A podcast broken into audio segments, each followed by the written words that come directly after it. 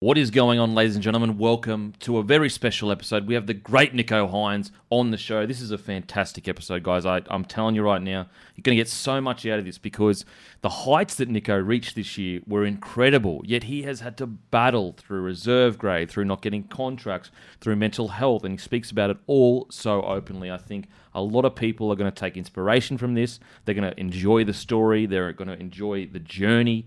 Uh, so yeah, I just I cannot wait for you guys to experience this. Brought to you by Bloke in a Bar Shorts, dropping tonight. If you're listening to this on Tuesday the 16th, they're dropping at 6 p.m. for Bloke Club members only. Go to www.bloke.club. Join. It's completely free. Once you join, we will send out a text giving you the password to purchase the first ever bloke shorts. But they come in black, brown, and grey. There's limited amount, guys. So get in there quickly. If they sell, they they most likely. I mean, I. I'd assume they're probably going to sell out soon because we've only got limited amount and you guys are crazy. But so get in there quick. I can't stress to you enough. Set your alarms. They're open to the public the next day, 24 hours. So if they sell out in that period, then the public don't get access to it. Only Bloke Club members.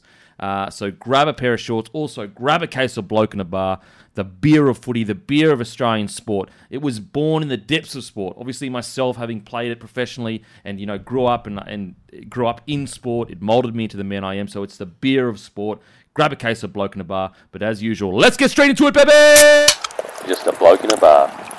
What is up, ladies and gentlemen? Welcome to another episode of Bloke in a Bar, brought to you by Bloke in a Bar Beer. What keeps the lights on? Allegedly, it fuels the machine that you are witnessing. The Bloke in a Bar machine is is fueled by Bloke Beer.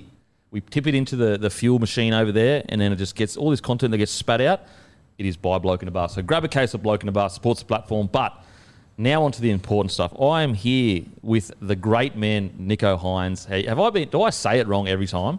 Is it Nico or Nico? Nico, but a lot of some of the poly boys say Nico. Nico. I think I've been saying Nico. I'm not a poly boy. Matty thinks he's a poly boy. Yeah, right. Yeah, He reckons he's a poly boy.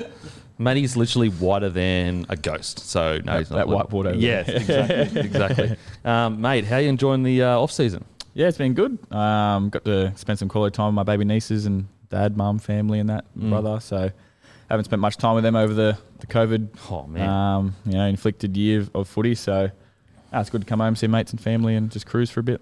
And so you're in Sydney currently, but you've still got to go back home to get your stuff and then come move to Sydney. Yeah, so I get the keys for the new house on Monday in Cronulla. Uh, I've been living. On- reckon it's a mansion on the water. That's what, they- that's what it is across the road from the beach, but it's not a mansion. I don't know if you're the Storm Boys saying money bags. I reckon. Ah, no, they, they all took it. That's why I couldn't stay there. but yeah, so I move there next week. Um, a lot of my stuff from Melbourne's on the Central Coast, where my dad's house, and Yep. just slowly start moving it down. Is it what's what's the feeling like? Because obviously you've basically been at Storm since. Obviously, you're at Manly in the under twenties, but like professionally, you, Storm is basically your only home. Yeah, yeah. What's that feeling like? You know, new club, you're going in as an NRL player. What's it like?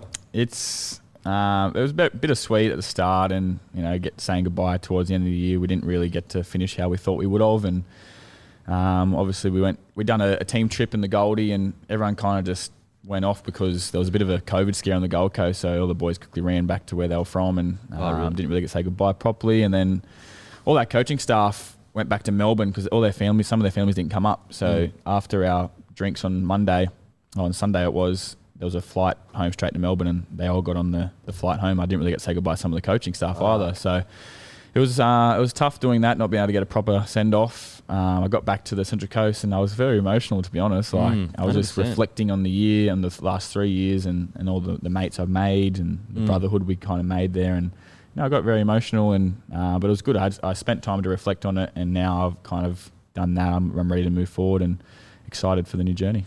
I'm telling you, nothing hits you harder than silence. And what I mean by that is like when you go home to Central Coast, obviously. Yep. I'm, I'm from, uh, it's an ongoing joke internally, but I'm from the country, Mudgeeraba on the Gold Coast. but out in, I live on acreage, Yeah.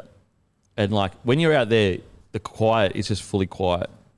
And it you, you get in this kind of reflective mood, as I, as you said. Whereas like sometimes if you live in the city and you just go go go, you don't have a chance to like take a step back and like really think about what has happened and and digest it. Yeah, exactly And, and right. what that, is that what it was like on the Central Coast? Was that just kind of and Yeah, it was, wow. and a lot of my mates obviously work, so Mm. I had a lot of days to myself and to think about it. But I think it's important you do that because Mm. if you're on the go constantly, and I think reflection's really an important part of who you are and, and moving forward. So Mm. um, yeah, it was good, and you know I made fucking unbelievable friendships, and um, you know Craig Bellamy, Frank Ponissi, like you know they made me who I am, and, and the footy player I wanted to become. So I'm always going to stay connected with those guys, Mm. um, you know, and I, I get to go back to the presentation night in a few weeks to have a proper goodbye. So I'm at least looking forward to. Yeah, yeah, and I'm, I'm grateful that the, the Sharks are going to let me do that too. So it's Yep. exciting for that. mate. Uh, exciting times. So, okay, well, we'll just go to the to the switch. What walk us through? You know, Storm are, I guess, known for if they want to keep you, they they keep you. But obviously, sometimes every few years they lose a player they really want to keep because they've got such a good system and such a good roster. Yeah. Walk us through the whole process. When did it become apparent to you that you may have to move on from the Storm? Yeah, I think. Well, last year when obviously we won the grand, grand final that year, and I played um, a few games at fullback when um, Paps was out, and you know I think I started to find my feet a little bit, and Mm. I was. Uh, I thought I was ready, but I had conversations with my, my manager and, and a few people that are close to me that know a bit about footy, and they said just go one more year, you know, learn a little bit more, and then next year you'll get more experience, and then you know once you feel like you're ready, you have got to be more ready, and Mm. and then I had, I had another good preseason, and then obviously when Paps got injured, and then got the head knock, and I spent a lot, a lot of time at fullback, and then I started to really find my feet, and then um, you know I really, really enjoyed being a, a main part of a team, Absolutely. you know, doing a game plan, um, you know, and the boys looked at me into to lead the team and, and to be a main member, and I was like, all right, this is what I want for the rest of my career Mm. and there's going to be a time where Paps is going to come back, and Mm. you know he's you know, he won the Clive Churchill last year, so Yep. he he's the number one of this club.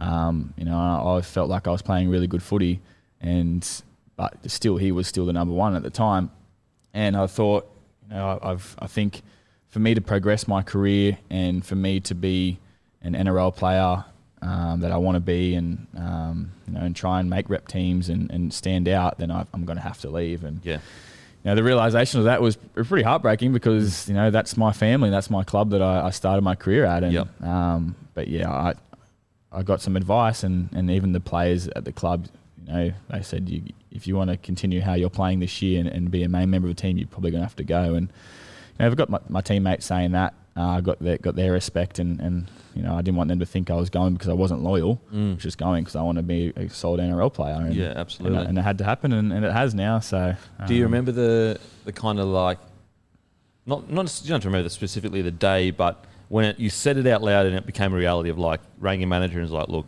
let's let's get on the market. Yeah, I think um, I think when Paps got injured first, I think I played um, Sharks, Warriors, South, and a few games in a row at fullback, and I started getting a bit of media speculation for the first time. Mm. Um, you know, and you know, you, you, at first when you're getting all that attention, you start noticing it, Yeah. and then you start thinking, all right, oh, maybe I can test the market. Mm. And then Magic Round was probably one of the biggest games for me for speculation of what I'm doing in my career. Because Mm. after that game, a lot of media come out about what I was going to do, and and then you know I spoke to my manager, said, right, I think it's time we actually have a, a good crack of seeing what we can do. And Mm. and then I s- obvi- I spoke to my dad and my brother a lot. They're the guys I talk to mostly about what I want to do, and Yep. you know, and I respect their opinion. And yeah, they said, you know, I think it's good time that you you have a, a proper look. And you know, when we did, and um, you know, I was very blown away about what I was receiving and, and the attention I was getting because that's something I've never received before. You know, Yep. I've always been talking to reserve grade clubs. Yep. Um, and yeah, it was it was pretty uh, mind blowing to think that you know me like Nicho Hynes, who was a reserve grader now, is getting all this attention from NRL clubs. Like it was pretty cool, and Yep. you know I was very grateful that that happened, and Mm. it was just unfortunate that perhaps I had to get injured for me to do it. But you know, sometimes in life, the only way you can get seen is if there's opportunity, and I had to take my opportunity, and I did, and yeah, and um, it was cool, but obviously, like I said, it was pretty sad that it had to be me leave Melbourne. Yeah. It is what it is, and it's happened. Mate, it's, it's, a lot of um, fans may not realise is that when you're on the fringes of first grade, you know, it's more managers going out looking, and you might get like one or two NRL clubs like, oh, Yeah, we'll pay maybe, him minimum top thirty. You know, he can come and have a crack. And so you- you're totally right. It's very bizarre to go from. It's just a strange feeling to go from desperate just to get a contract Yeah. to fuck. There's actually you know solid interest, and I can I can get a substantial longer term deal. So who was who was interested, and like how did that process happen? Yeah, uh, at first, obviously, I was the Broncos are pretty, um, you know, well known in, in Queensland, like with the media talking about what I was going to do with them. Yep. Um, I didn't, I didn't like know the Sharks were ever going to be an option, and you know, one day my manager rings me up and says, you know, Craig Fitzgibbons wants to have a chat with you. Yep. Obviously, he's going to be the head coach of the Sharks, and I just never thought the Sharks, you know, was going to be an option. And um, you know, I rang him one afternoon after training and had a really, really good conversation with him, and. Were you Oh. nervous before the phone call? I was. I was so nervous. I didn't know what he wanted to talk to Yeah. about. Obviously, it was about footy, but you know whether it was like a genuine interest or Yeah. it was just like, oh, I'll have a chat to Nico. Like whether it was my manager pushing for the conversation Yeah. or whether it was him pushing for the conversation. So Yep. Oh, I just went into it pretty nervous, didn't know what was going to happen, and just wanted to have a good chat with someone. And yeah, he, everything he said in that conversation, I got off the phone. I think I rang me dad straight away. I was like, "Fuck, he's the real deal." Yeah. Um, you know, he's everything he said, his core values, what he wants to take to the club, the culture, just everything. I was like, "Fuck, this is a bit similar to, um, you know, what we have here." Mm. And then um, the Warriors come in, um, had a had a meeting with them as well. The Dragons, like they were umming and ahhing a bit. Had a conversation with the Raiders. Um, so there was a there was a fair bit, and obviously Yeah. Melbourne, like Melbourne were always there. They were offering me a pretty good deal, like to not probably not be a starting player, and Yeah. I was very like thrown away, and I was very surprised, but very grateful for their offer Yep. um, I always wanted to make sure that I was honest and very truthful from the start with the storm. Yeah. Um, you know, I wanted to tell them if I was going to go see someone. I just wanted to make sure that every conversation I had with another team, I was always making sure they were going to have an offer last. Yep. Because I wanted to show them the respect. If they wanted to keep me, they had the, the right to have the last play at me. Yep. And I was with Craig and Frank. I sat down with them a few times and was just upfront and honest with them, and, and they were awesome throughout the whole process. And they knew that I probably would have had to leave, but Yeah. they were very, they really wanted to keep me as well. Mm. So I had all those clubs, and um, I just think that the Sharks are going to suit me the most. And um, you know, Fitzy was yeah, he's unbelievable, and getting to work with him in the Origin camp too was was pretty cool. Mm. Um, and yeah, I just think at the end of the day, it just come down to Fitzy, their young roster, and I just thought it was going to fit me. Yeah. Did um Fitzy like call you or, uh like regularly? Was it was it his pursuit? Because like what's ironic, well not ironic, but there's a lot of stories about Bellamy when he wants a player, he'll call them regularly, be like, "This is where I see you," and he'll just chat to them about anything. Yep. Was that similar to what Craig did? Yeah, it was after first conversation. Um, you know, I got off the phone. And I was like pretty excited about it, and then a couple of days later, you know, he called me again, and he was excited about the conversation we had, and he just was like, "Man, I just want to keep chatting to you. Like, I had a we had a good conversation. I'm be pretty excited. I want to keep com- like talking to you about gameplay and where I see you and where you see us if I, Mm. if we're in uh, in contention." And yeah, I just really enjoyed talking to him about footy and Mm. what he wants wants to do. And um, you know, and then a couple of days later, he's calling again and texting me like, you know, he was just excited. And Yep. I remember like when I was coming out of twenties, like I didn't really have that. And the first reserve grade coach that called me to make me feel excited was Pup from um, North Queensland, and you know, I felt that from Fitzy as well. And, and Fitzy was the first person to actually make me feel so wanted. And you know, Mm. and, and I'm a kind of guy that like really likes to feel wanted, and Yeah. you know, and, and he done that. And so many phone calls, and then I come down after the um, Indigenous round and met up with the Sharks, and then drove up from Cronulla to Central Coast with him in the car, and you Oh, just really? footy the whole time. Yeah, What's his music choice like? uh, I don't even think there was music. I think it was just, Just no chatting. radio and we was just chatting up for two hours. Fucking hell, just yarning. yeah, just yarning Should have recorded footy. it for a podcast, Yeah, bro. That should have been your debut podcast. Yeah, I know. Oh man, Put the- opportunity put it on missed. record and put it in my fu- yeah, pocket, eh? opportunity missed, bro. Um, Yeah. well, so it seems like the connection with Craig Fitzgibbon is something that really got it across the line. I, know, I just I knew when I told him that I was talking to Fitzy, they respected that and they, Yeah. they really respect Craig Fitzgibbon as a bloke. And if I've got Frank and Craig's blessing, who Yeah, you know they're genuine people of rugby league and they, they know everything about rugby league, then I was happy with that decision. Yep. And it's important that they, they care about you first before the team. Yeah. So if just as friends, if they're saying to you this is the right decision, it, it does make it that much easier to make that decision because you do respect them so much. Yeah, for sure. Yeah. Um, yeah, so obviously you, you sign the deal, but this season for the Storm, what a what a strange, strange season. You break all these records. You look unbeatable, like Mhm. unbeatable.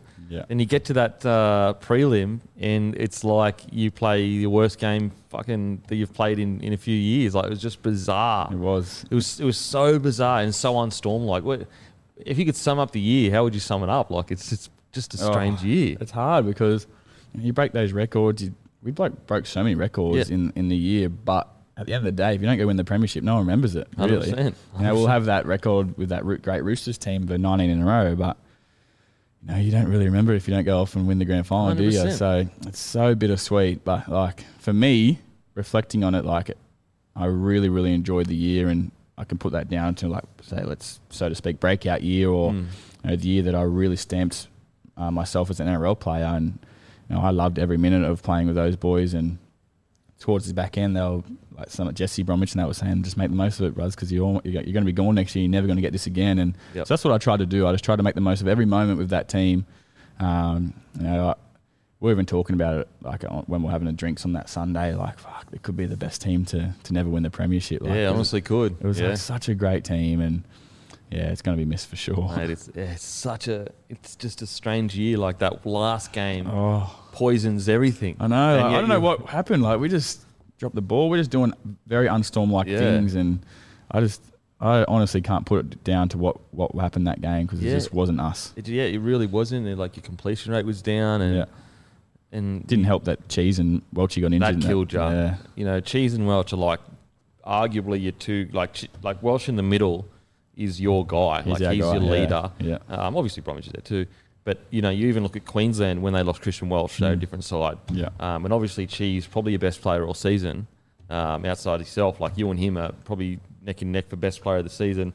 So to lose those two in the middle as well, very hard to Very recover hard. from that. But Storm usually do recover from that. I you know. know? It's it's just unbelievable, mate. Far out. So when when it was happening throughout this whole season, what what do you what do you think you did differently at all, if anything, that made this form just kind of appear? Um, it's a good question. I don't know. I I think I seen the way Paps played last year, um, and I just knew if I got my opportunity, I Mm. can do it as well. Mm. Obviously, we're two different types of players. Like he's a very fast, um, speedy player. I can get through gaps pretty easy. Where I'm more of a I like to set up plays more. Yep. Um, and you got the teammates to do it in that team, and I just think I just thought. As soon as I get my opportunity, I need to grab it with both hands. So you know, maybe I can set myself up with a new contract Mm. and I can show to everyone that I can play at this level. Yep. Um, and I just worked extremely hard on my craft and, and my game. You know, Billy Slater was humongous for me.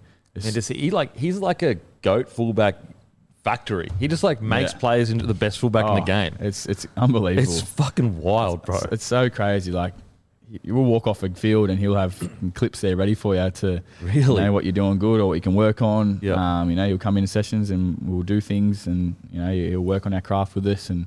You know, I've got him to thank huge Mm. amounts for, for my performances this year, I reckon. And What's something that he kind of what's his driving message do you think that that kind of permeates through everything that he tries to teach you? just play to your strengths, really. Um, and he just gives you confidence to play with to your strengths. You Mm. know, he's not going to come and train me like he would train Paps, and he wouldn't Yeah. train Paps like he would train me. Mm. You know, he would make sure that I'm setting up plays that suits me. Yeah. And and he'll look at the the team we're playing up against, and he'll probably see something that he knows that I can pick them apart with, and Mm. he'll show me, go out and do it. And you know, when I do it, it just feels so good because he's give have the confidence in me to go out and play to my strengths. And me going out and doing that plays from him, like it's just Yeah. pretty cool. They got Billy Slater giving me tips, and I go out and do it. And it's just like, fuck, that's. Has mad. there been any anyone any try that you can remember that you set up or whatever that Billy has gone? Look, this player he tends to do this, and you've nailed it on the field. Yeah, yeah, there was. speak to me, speak to me. I love this shit. Um, what game was it? It might have been might have been the Roosters when we played at Newcastle. It was this play where um, because I like to sometimes I like to get the ball and I'll have three runners outside myself, the back rower, centre, and winger. So let's say Kenny Bromwich, Justin Olam, and Josh Addo-Carr. Yeah, not bad. So I like them just all hitting holes. So we'll go um, Kenny and J- Juzzy ins- inside, outside, centre, Yep.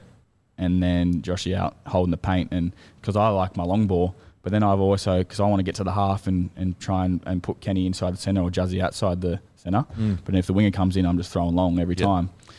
And I started running it a fair bit, and teams probably started to read it. And um, Slatsy just goes, "Oh, why don't you keep running hard or fast and drop Kenny under show, and then just pin it for the centre and see if he turns in or out." And actually, I think it was a South game where we beat him at ANZ, and um, I did it, and I Kenny come under, held I think he held Benji up for a little bit, Yep. dummied and just went straight through. And And, then Joshy ba- um, backed me up and scored the try, and he Yep. was just like, "See, I told you." And it was Oh, just it was that exact play he told me to do. Yeah, but- and and, that's like- worked. Yeah, What's crazy is it's like because they, it's like countering a, a counter. Like for example, you they would have watched your video Yeah. and gone, oh, he's he's tending to hit long or Yeah. whatever. So they go to read it, and then that so Billy's like, okay, why don't you change it up? So they Yeah. they go to defend what you usually do. And then obviously that gap just fucking opens. When it was when it opened wide, were you just like, oh shit, yeah. let's go, I got through it, and I was like, "Fuck you, Billy, you're always right."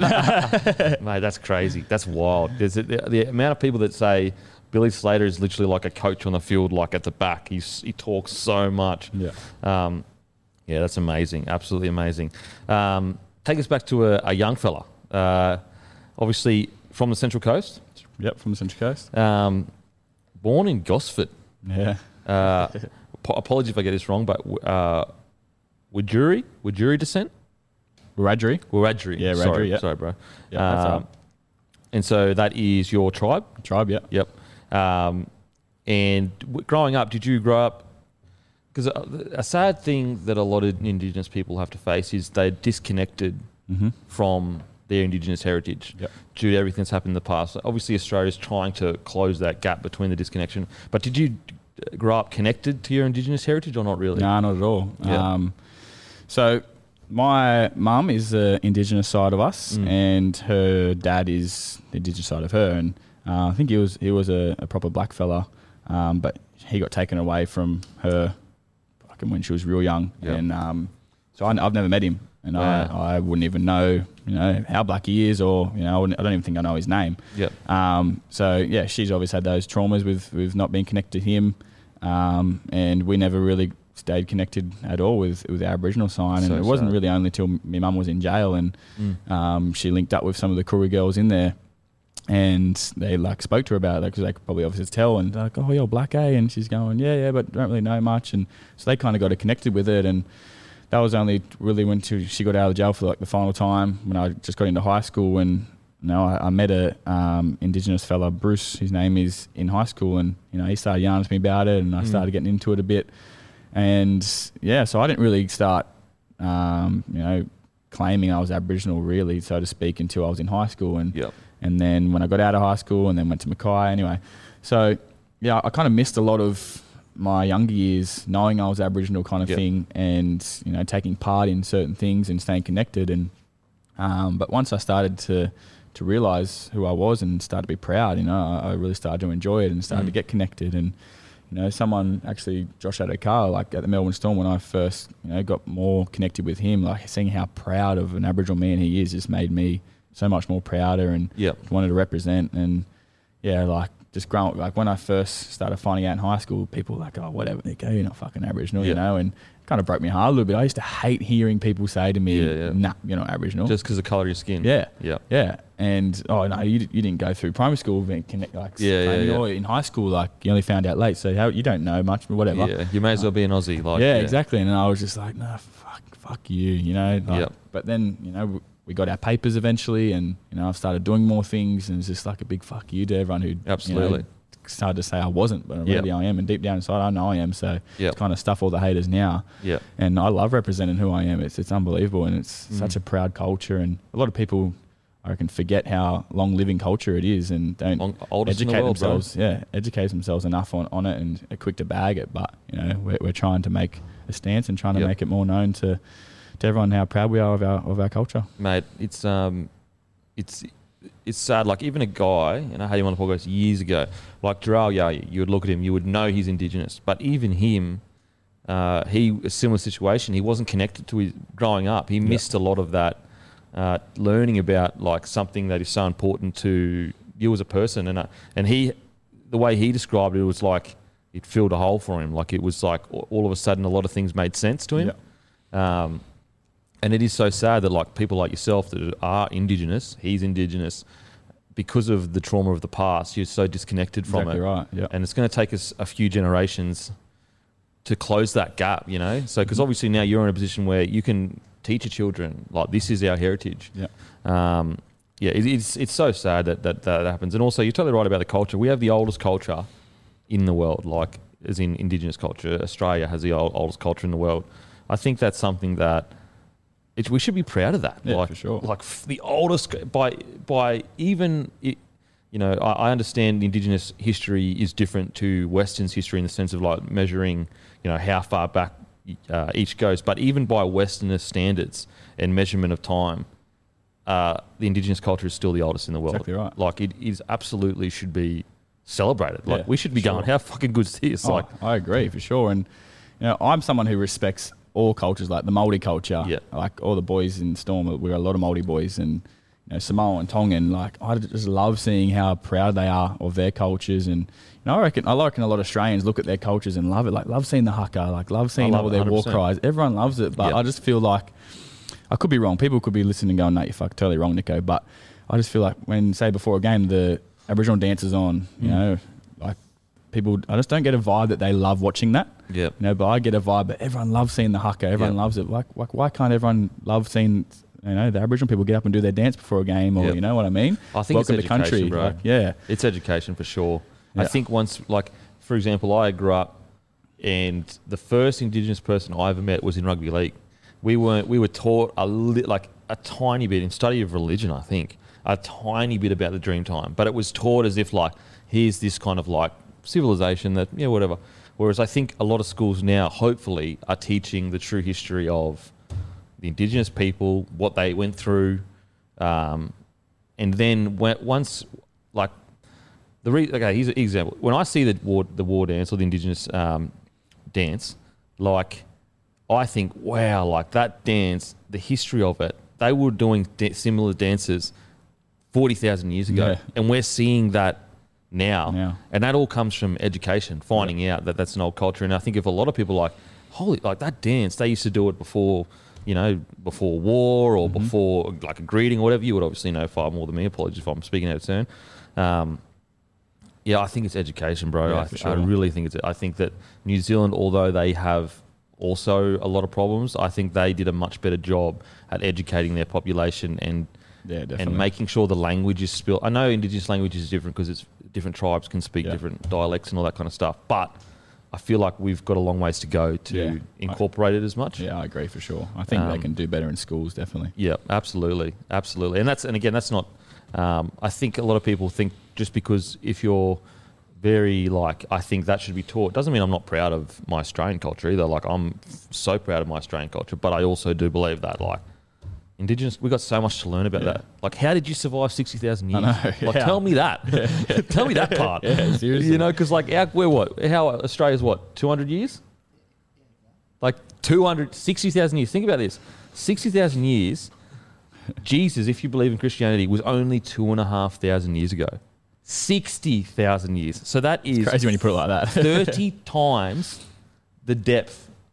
The, the, the, the pyramids is only five, 6,000 years ago.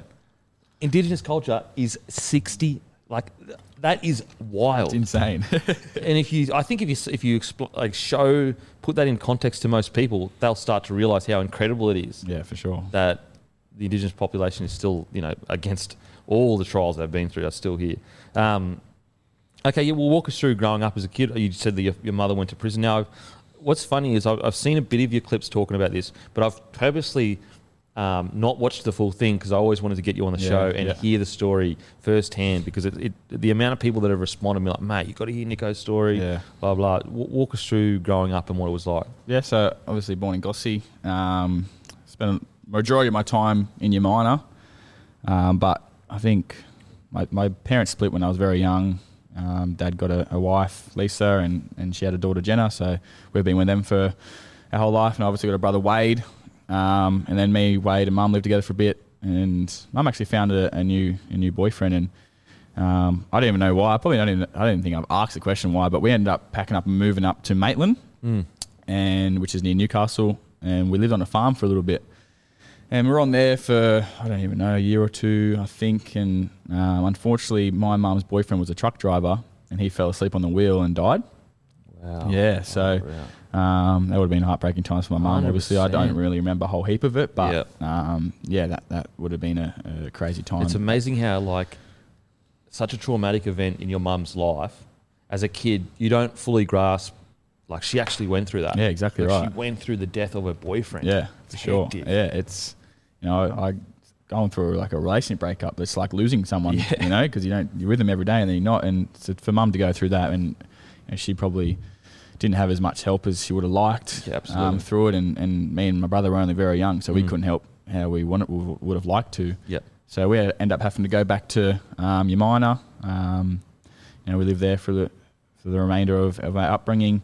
Um, but then obviously, mum kind of went a bit downhill. But I think that she got like a, I think he might have got a parking ticket in her name, and she obviously had to keep driving us around. Single parent, had to drive us to footy games, school. She just get kept getting caught one too many times, and Mm. Yeah, end up getting um, put in prison for um, X amount of time through driving while disqualified her license. They put her in prison. Yeah, A single yeah. mum. Yeah. Yeah. How does that help anyone? I know. Yeah, I know. Um, Like, you know, I'm sure there are going to be people that are like, oh, you broke the law, this, that, next thing. Prison is supposed to be about reform. Like, Yeah. it's supposed to be about helping society. Tell me how putting a single mother in jail helps anyone. yeah, I know. Yeah. Well, it happened, and um, Wow. so we were, we were very lucky that we still had, you know, my dad and stepmom to go live at. Yeah. Um, you know, very grateful for that. And but from then on, so I was probably about in year, kindergarten, year one, year two. I don't know. Do know. you have a vague memory of her being, like, going to jail at all? Or Yeah, really? yeah, yep. I got bloody plenty of memory because it happened for the next six to eight years. Like, Yeah. she was just in and out. You know, obviously going in there, uh, she must have maybe knocked with the wrong crowd. Um, That's a problem, though. That apologies for interrupting you, but that's the problem about once you put people into the system, they become a part of the cycle. yeah, exactly. And that's why you, putting someone in jail that doesn't really belong there. Yes, what she did was wrong. She shouldn't have driven a license. Blah blah blah. But rehabilitate, well, find the problem and rehabilitate. Yeah. Don't put her in the system and then anyway. yeah, exactly. no, that's fine. It's what you're saying is perfectly right. Um, but then she come out, and you know, obviously, it would have been hard to come back into society, get a job straight away. Yep. You know, who wants to hire someone who's just been in jail for Absolutely. X amount of time? Um, but yeah, and she kind of hung out with the wrong crowd again, and, Yep. and got into you know some things that she shouldn't have been doing, Yep. and you know, and just got caught again in in those dramas, and off she went again, and just cut in and out for for a long time, but. Uh, probably the, the longest time she was in there for two two years, two three years maybe. Um, Were yeah, you so- allowed to go see her at the? Or not? She didn't want that. yeah, we were. I just don't think we made it an extreme effort to. Um, you know, she she would send letters and that. Um, I remember one time we went and seen her. It was it was, it was very hard. Yeah. Um, but we still we still lived a life. I kind of lived a life where I'd lie about where she was. I, I was a bit in, not embarrassed, but I just didn't want my friends and their parents knowing Mm. you know, what what was going on with my mother. And Yeah. so I kind of kept that a, bit of a lie. Um, yeah, so you just I- told she was away, mum's away. just say, I think she, I think she said she, I said she was away looking after Yeah. um, her mum in Maitland or something. Yeah. Um, but we still still played footy through all that time. Mm. Played footy at Umina Bunnies. Um, you know, went to Umina Public School and, and still had a, a fairly good upbringing. Like I was lucky that I had dad, like I said, um, to keep us uh, keep us going. But obviously, I think you, know, you, you want your mum around, and you know, there's certain Yeah, things you need your mum for that you Yeah. can't have your dad for. Yeah. Um, but yeah, um, I remember there was this one time where she come and pick me up from school. Um, you know, fucking, I think it was, she surprised me. She come out and I, I was doing sport on the oval at Umina Oval. Yeah. And some, I think some, like whoever was on office duty that day come over and said, oh, Nicho, someone's here to pick you up. And I looked over and it was me mum. Hey, I haven't seen her in, I don't even know how long. And like, I was just smiling and just sprinted over to Yeah, her, yeah, yeah. just jumped in her arms, and I was like, "Fuck, this is the best ever." Oh, 100%. Yeah, it was so cool. Doesn't like- matter how old you get, bro. It's- exactly it's right. always like that. Yeah, and, and and that age, like just you know, not seeing her for however long it was, and Yep. just just laying eyes on her again, it was it was so cool. And um, but then like honestly, not too long later. She was at a sports award day and she took me home and you know I must have took me to Macca's and we're having a great day and then um, you know fucking she called me up. She said, "Oh Nicho, come down the street." And I went down the street and seen her and um, literally fucking two minutes later she's getting crash tackled to the ground by an What? undercover cop and put her in handcuffs and chucked her away and like literally I witnessed all that happen. Like I was on my scooter, went down to see her and she starts running, bang, took her down and fucking Oh yeah, chucked her away. And like, I was, I don't think I was in like year five then. I was about to go to footy training and I was just like, holy shit, what has just Did happened? the, did the cops know that you were there? yeah, yeah. And they just yeah. didn't. There's a kid. They didn't care. No. It was like, yeah, it That's was, full blown trauma. Like full blown trauma Yeah. for a kid. yeah. People listening to this or, you know, people growing up obviously were, would have been real quick to judge, um, you know, of, of what mum, mum was, was doing at the time. You know, I look back at it now and I, I don't judge her Mm. one bit. Like, she's still my mum and I still love her to death. Yep. um, she was just trying to do her best to, to raise and, and support me and my brother. Yeah. Um, you know, could have she done it different? Fucking hope she could have done it different, but Mm. I'm never going to begrudge her or, you know, everything that's happened in my life, I've, I've they're lessons learnt and, and it's, it's advice I've gained to give to other people now. Yeah. So, you know, I'm, I'm not going to take back anything that happened, but, Mm. you know, seeing, seeing those things that I've seen in my life, it was, yeah, it's pretty traumatic, but Yeah. it's happened. Like I can't take it away now. And you know, seeing her get taken away that day was was was heartbreaking stuff. But you know, a couple of years later, she come out and she was clean all through my high school life, and we had a great upbringing. And you know, like I said before, I had my dad there, and, and dad done everything for me in, in that in that time as well. Yeah. So I was very lucky I had that. Um, but you know, like what what's happened in our life is, is made me who I am, and Yeah. you know, I'm not going to take that away from from me or my brother or, or them as well. And you know, I love my mum very much. I love my dad for doing what he done for me as well in those times. Wow, that's incredible, man. For you to go through that and, and to see that, what do you, what did you think that you you? Everyone deals with things differently. What did you used to tell yourself to try and push through seeing your mother, you know, going through these situations? You know, Yeah, um, I think that know, I wanted to be I wanted to be an NRL player my whole life, and you know, if I was going to get there, I was doing it for her. Mm. Um, obviously, doing it for my brother and my dad and and his family as well. But I just knew that I can use those struggles for motivation, and um, you know, they got to a point where I was like, "Fuck." I had my own struggles as well, but yeah, um, you know, I just every time I was going through trainings and, and I wanted to get to where I was, and I just used it as motivation. And you know, I think it was it would have been the easy option to just go down the wrong path because I, I've seen it all and I've had to deal with that. And you Mm. know, I, I know a lot of people that just take an easy option yep, um, in life, and you know, I didn't want to take that easy option. You know, I could have just went and go, oh fuck, my life's hard. You know, I'm just going to go out and party and just yeah, just get blind every weekend, get on the party drugs every weekend, and go, fuck it, I've had a hard life. yeah, But I didn't want to do that. You know, I wanted to make something of myself. My brother wanted to make something of himself, and I wanted to do my family proud. And mm. you know, if I get out on top, and then I can I can teach other people along the way that if they ever got a hard life, then they can get through it as well. And that's what I'm planning to do now. So just Mm. just use it as motivation, I guess. it's uh, it's breaking the cycle. You know, It is- like that's it's right. very easy for you know the reason why kids often turn to drugs or whatever or you know sell it or whatever It's because they've seen their parents do it.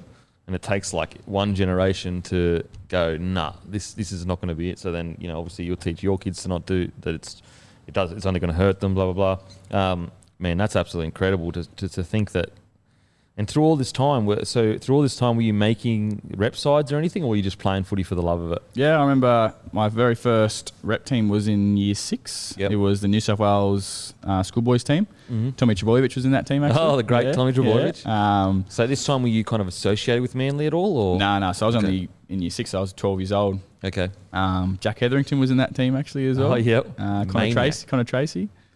Uh. Junior Tatola. So we had a fair few in that team actually. Um, so I remember making that team, and you know when Mum calls me every now and then from inside.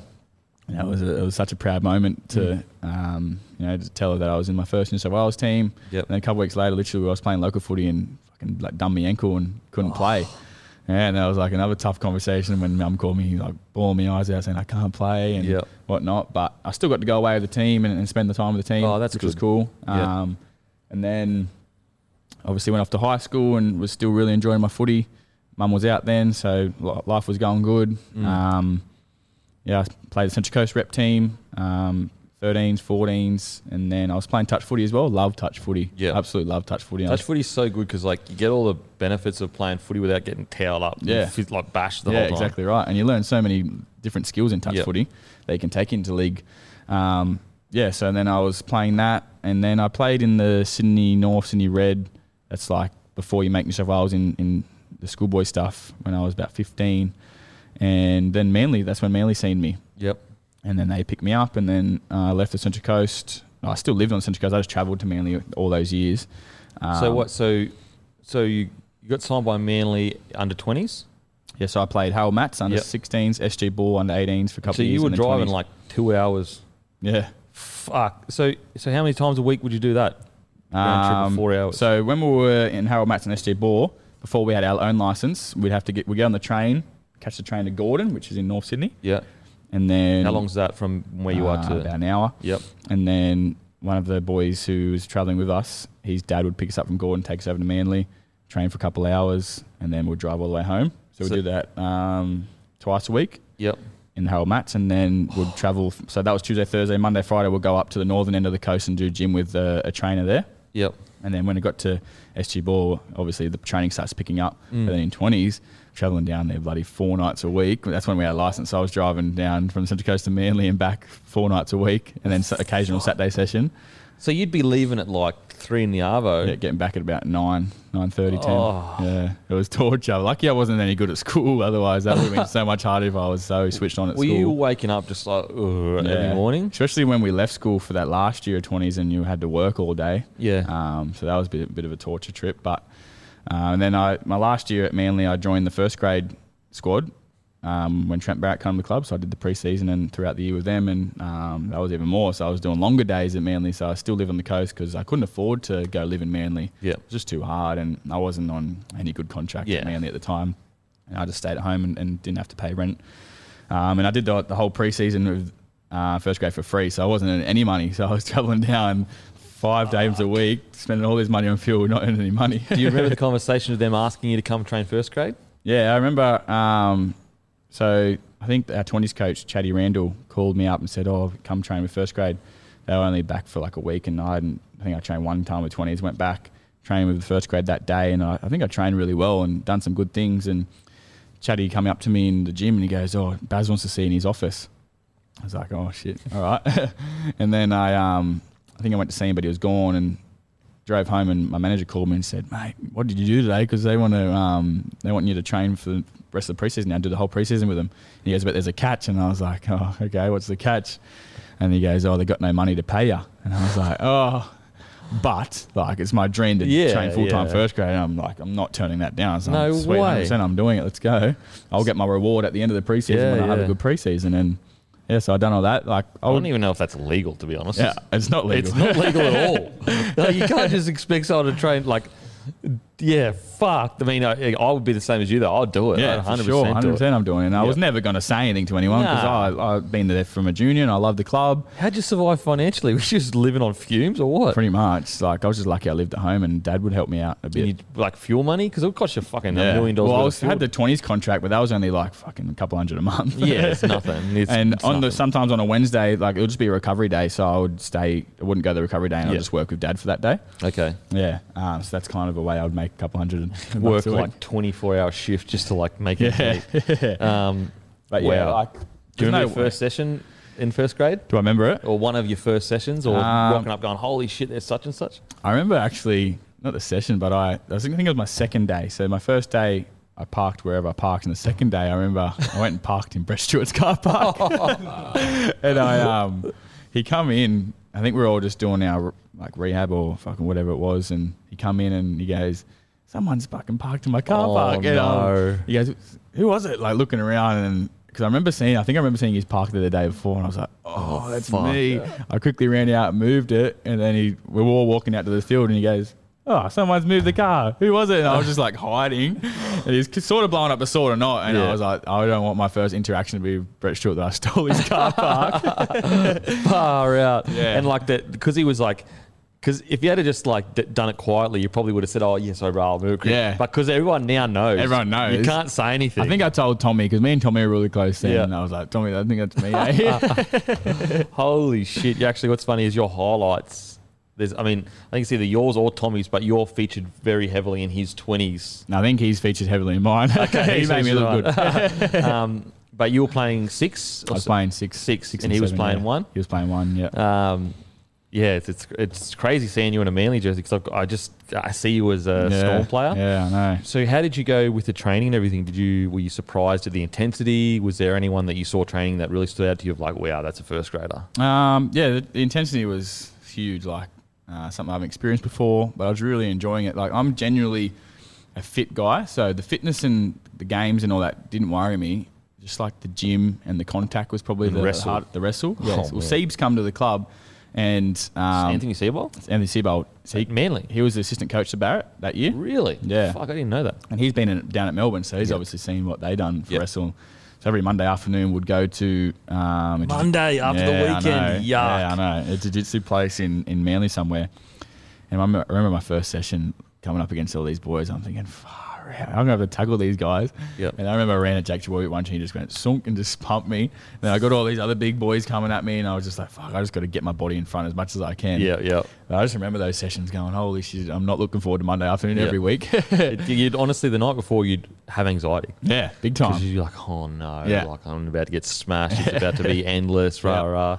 As I got older, I kind of was much better at just going. You know what? What will be will be. Mm-hmm. Because I used to get anxious because I wanted to win everything. Like Yeah. in a sense of like I wanted to win fitness. Like I never wanted to. I was always anal of like I never wanted to lose even a lap. Yeah. Like whether we're, if we're doing MAS or whatever, even one, because I used to hate the players that would fucking run like bastards for the whole session. Last one, they'd gas it yeah, I know. and look like heroes. And you're like, oh, okay, so I won every single one this Yeah. whole time, and then you wait to the end to win. You're a hero. Yeah, but I would get anxiety because I'd want to. I'd, every day I'd want to win. Yeah. But I got as I got a bit older, I was like, you know what? I'll just go as hard as I can. Whatever happens, Yeah, happens. sure. Yeah. Um, but when you're younger, you're just wigging out constantly. Yeah, yeah, Far out. um, okay, so you're in the first grade squad for that whole season for free. Uh, yeah, pretty much. So I went all the way up until a few rounds in, and then I was playing 20s, and then I went up and played Cup. So I was back kind of with the first grade squad for that couple of weeks, but then I got injured, and I was out for like the rest of the year pretty much, and um, didn't really spend any time with him for the rest of that year. Yeah. Was that that would have been a pretty big setback because you know you're flying, you're flying, first grade squad, injured, and well, then, my um, so after the preseason, I played my trial game against the Sharks. This was 2016, Mm. um, and I had a, re- like one of my better games. And you know that on the Monday coming just before the video session, my manager rings me and goes, "Mate, fucking, they want to sign you for two years." yeah, And I was like, "Let's go. This is this is where I want to be. Like the club I've been at my whole life. Mm. I'm I'm keen to sign. I don't give a shit what money it is." And then, um, yeah, and then we played 20s that I played 20s that first round against the Bulldogs, and we got smashed. And um, they're like, "Oh, we want to put her on hold." yeah, yeah, I know. And then I was like, "Oh no!" And then our 20s team didn't win a game for the first like 10 weeks. oh, Yeah. And I um so then like Baz is like, nah, I don't want you playing that team anymore. Like yeah, come up and play cup. And I went and played cup. And it was like one of my best games in Yeah. like, I've ever played and it was in that cup game and then I was going to be playing cup for the rest of the year, year. Mm. and then the next week was like the, the rep round. Remember, they used to have a rep round as a bye, but the 20s played a catch up game. Yeah. So I went and helped him out to try and get him a win, and that's when I got injured. oh, yeah, and then I didn't play cup again for the rest of that and you didn't get that contract. I didn't get the contract, and I was like left there with nothing. But uh, it is what it is. Like I, I don't have any, you know, I don't hold Manly accountable for it. Like I've got still Yeah. got to play good footy when I come back from injury. But Yeah, you know, it is what it is. Oh. I, I was hoping for that two year contract, and it just didn't happen. shows you how much like footy's about timing and luck sometimes. yeah, big like time. If, if if you didn't have the attitude that you have, uh, like a lot of players similar to yourself, obviously they may not be as talented as you, but they go, you know what? They go back to New South Wales Cup and they just lose the passion for it because they're just like, Yeah, stuff it, man. sure. I'd rather just get a real job. Yep. I'm not playing for peanuts. Um, okay, so so you don't you don't get the the gig um, you don't get the gig with Manly, and then there's no NRL clubs interested. No. And so, do you go looking for Mackay cutters then, or is that what, what Oh. happens then? So it's like I think it was like the week of the last game. Um, so Steve Shepard, he was the Mackay coach, but he was at the Cowboys under twenties, Yep. and he was obviously seen me play over the past couple of years. And I think he contacted, I think he knew Seebsy pretty well, and Seebsy told Chatty, uh, the coach, and he just gave me a tip. He said, "Oh mate, there's a guy from up North Queensland who's, you know, wants your number and wants to have a chat. I'm going to give it to him. You know, it could be good for you."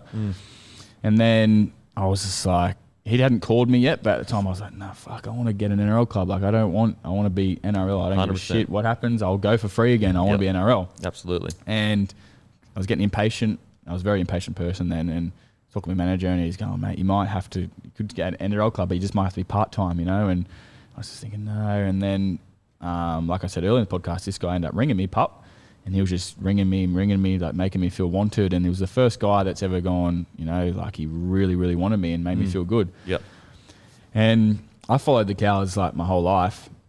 Big Jonathan Thurston fan, big Cowboys fan, and I was just like, had a thought, think about it, had a yarn to my dad, and I was just like, maybe if I go up there, have a really good year, can work my way into the Cow system, that'd be a dream. Like, Mm. and then I was like, you know what, I'm just going to get out of my comfort zone.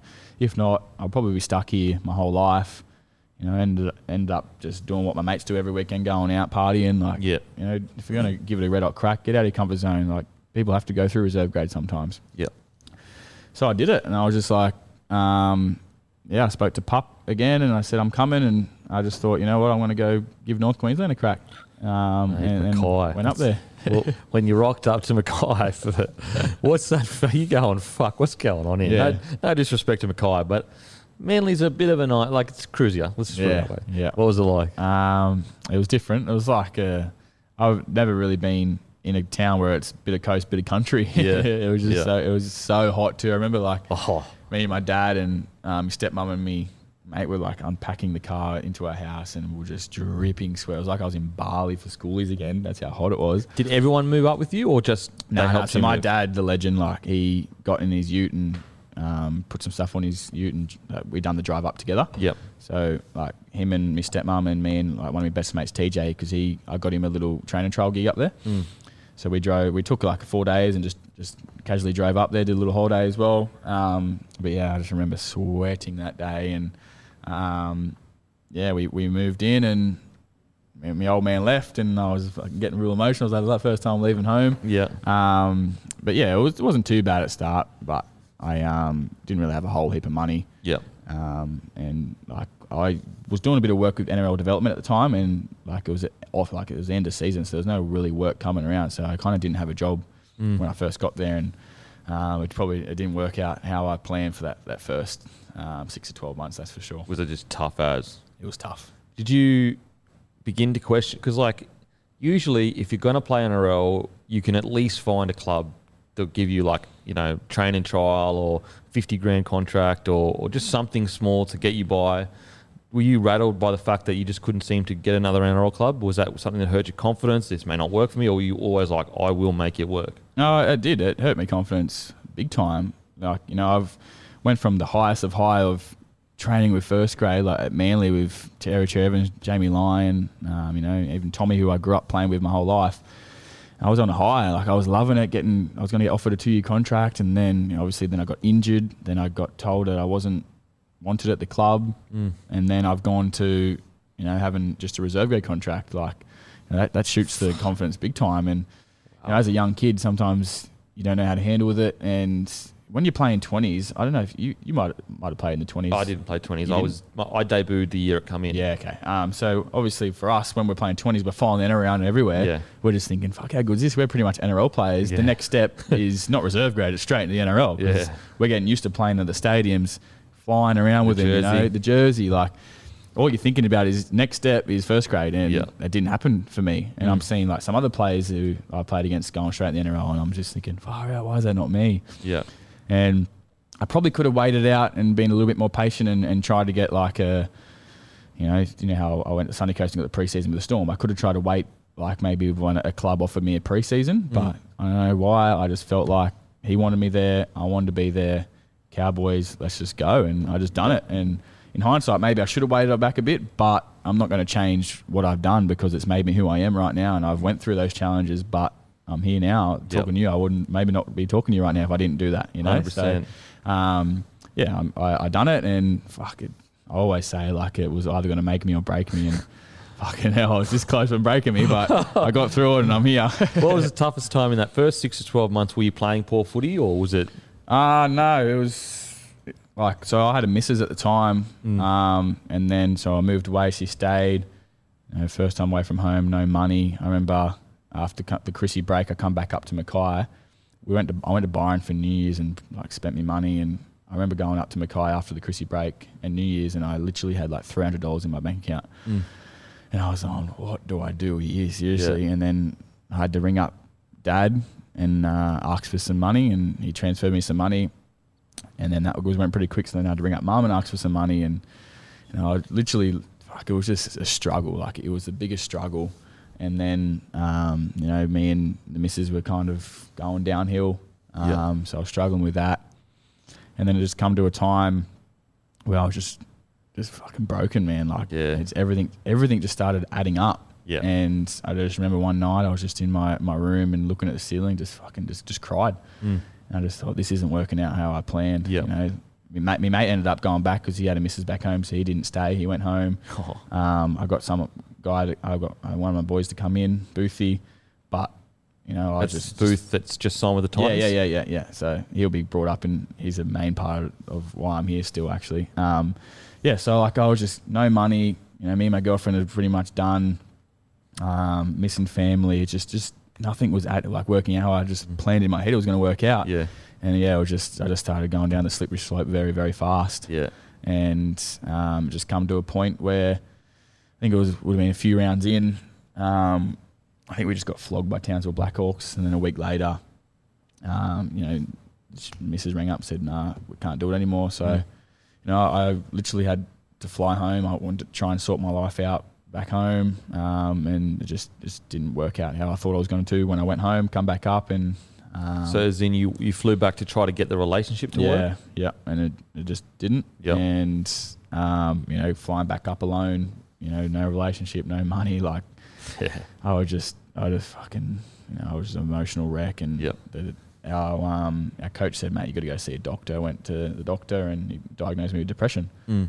And you know, I was like, a good coach. Good coach. yeah, yeah. Well, they were big believers of mental health then, uh, or not then. They are, but they really drove it. And he must have obviously seen something in me, and um, I knew, I knew that there was something wasn't right with me because there Yeah. was that was going on for a couple of months, and um, yeah, and I, I was sitting in my room alone for a long time, uh, going, "What's wrong with me?" and Yeah. not letting anyone know, and. I was too worried to call dad and, and my mum and my brother at the time, so I didn't really call them until it was at its worst. Mm.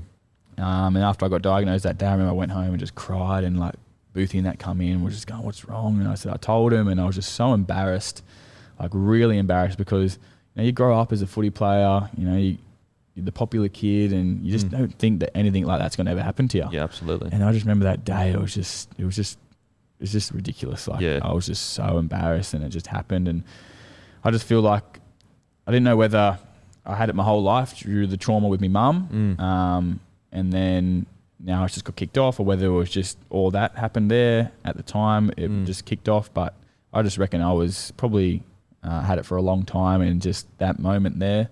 Breaking up with the missus, no money, away from home. I just it just all hit me at once and just went bang. And Yeah. yeah, and, and I, I dealt with it, dealt with it for a long time. I was just very, very lucky that I had, um, you know, a, a good support network in, in my family. Do you Um, think that like, and like, I'm not a therapist or whatever. I just, I guess I can relate uh, to a certain degree. Do you think it was you being successful at rugby league kind of masked a lot of the issues Oh yeah, that you sure. had? Yeah, And as soon as rugby league, the one thing that went good in your life wasn't going good, yeah, you didn't have that one saving grace to turn to and go, well, at least I'm good at footy. Like, Yeah. at least I'm fucking a good footy player. At least I'm going to play NRL. yeah, Whereas, like, as soon as it came to the point where you're thinking, I actually might not play that, then you start asking yourself, what I, what am I? What am I even here for? exactly right. And obviously, me not getting an NRL contract after twenties, Mm. and then seeing like the start of that year, some of the players I used to play against, and I thought maybe I'm just as good as we're playing NRL, Mm. and I was just like questioning whether I'm good enough now. Mm. And, and like you said, it got because footy wasn't really that, that, that what it, I thought it was at the time. Mm. You know, it kind of got taken away from me, and I just wasn't where I thought I should be. Um, and I start we kind of didn't have a great start of the year in Q Cup, and you know I wasn't playing great footy, and then I was just questioning whether fuck am I good enough anymore? Yeah, yeah. Like, am I? I'm playing reserve grade. I'm not really carving it up. Like, Yeah. you know, you, you expected to carve it up if you're coming up here as a as a main signing for the team, Absolutely. and yeah, and then I was just like, I rang home and I thought, fuck, I'm going to throw it in. I'm coming home. Yeah. You know, I want to. I'll be the local hero playing for our, our local club and just play that, get a job, and you know, that, that's me. Yeah. And then you know, that's when the family like, nah, you're not coming home. They knew how good you were. Yeah. They knew what they knew, They knew I had of. ability. Yeah. And they knew what I was capable of. Yeah. And I just probably forgot about it. Yep. Um, and they just had to point me in the right direction. And, you know, I said it on the, the YKTR podcast the other day. Um, my brother actually got up me because I said, um, my mum said, you know, th- think of the five year old um, kid that when you had a dream, but it was actually Wade, Wade reckons he said it. I Oh, really? said it. But so what? One of them said it to me. He said, just think of the five year old Nicho. You know, when you were a kid, when you used to fucking put all the footy gear on, go to sleep in it. You know, think of the dream you had back then, and don't Yeah. let him down. Go fucking go make it. Go Yeah. do it. And then it, it really resonated with me. Like fuck, you know, I'm not going to let down my fucking five year old self. Yeah. You know, I'm going to work hard and just imagine how good it's going to feel when I get up, when I get through this, Fucking oath. get to where I want to be Mm. you know, and, and I run out in the NRL field and do my family proud. So that moment really made me want to turn turn the corner. Yep. Um, you know, I was just I was just very lucky that I had them in my corner. And Aaron Booth, like Aaron Booth, went through the rode the wave with me big time. I Mm. um I I remember one day he come home to me just curled up on a ball, crying, and he Mm. just I rang him up. I said, please come home. He had to leave work to, to come home to me like oh that. Wow. He was like, fuck, I didn't know I was going to come home to that day because he knew how bad I was. Yeah, And- hundred percent. but that's not. That was just my headspace at the time. I was just didn't know what was going on. Like I couldn't deal with my emotions, and Yep. just it just all hit me. And you know, I started seeing counsellors. Um, I didn't. I don't think I reacted well to the counsellors. Like Yeah. so, the first lot of counselling I'd done, I didn't really enjoy. Um, and I went home for the off season after that year, and you know, I had a big weekend, and um, yeah, I think I got on. I must have had some party drugs. Got on the um, drink for, for the whole weekend, a big bender. Mm. Um, and yeah, and I had to come down, and you know, it all hit me big It's time. back like then. the worst thing that you could Worst, do. yeah, the worst thing I could have done Yeah. in my my, my head fra- uh, space then, Yep. and yeah, and that, that day I literally like was like, what am I doing here? What's my purpose? And Yep. I remember just walking around mum's house looking. I was like looking for a rope, and I was like, Wow. and then I couldn't couldn't find it, and I just thought to myself, fuck, what were you going to do even if you found it? Were you actually going to do it? But to even have those thoughts, Absolutely. it was just it just hit me then going fuck I do not want to feel like this ever Yep. again and then I went back up to Mackay because I re-signed and I sat down with the captain his name's Tom Murphy and he just gave me so many harsh harsh truths say like so many like no no one's ever sat me down and just really like said some truths to me just saying like if you don't sort your fucking self out right now you're going to end up being furniture here in Mackay you're not going to go anywhere like yeah. you're not going to become an NRL player if you don't sort your off-field right Yeah. um, and he just just really sat me down and laid the law to me, and I was like, "Fuck, I needed that." He said, "Go fucking see a counsellor, do it properly, otherwise you you know you're going to be stuck and you're not going to live out your dream." And I respected that so much because no one's really done that to me. Yeah. And I went and seen counselling again, done it properly, started to get my life on track again. Um, and then we didn't have a good year as a team, but personally, I had a really good year. Yep. And then yeah, ended up getting an opportunity. Wow, that's just like it's. There's so many little things that that went. I mean, obviously a lot of things went wrong, but when you, look, I mean, I'm a gla- I'm a glass half full kind of guy. There's so many things that went right to keep you here, keep you on the straight and narrow, and not go the wrong way.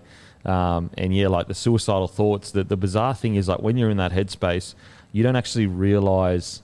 Even if you're saying to yourself, "Oh, I may not have done it," or, or whatever, the fact that you're even thinking that Yeah, that's the problem. Like that's a, and it's Yeah, a slippery slope because if you're thinking that, if you keep thinking like that, it'll, you'll eventually get to the point. But when you're in that headspace, you don't realize that that's the headspace you're in. Exactly It's only until you're out of it and you're like, I wouldn't even think about that.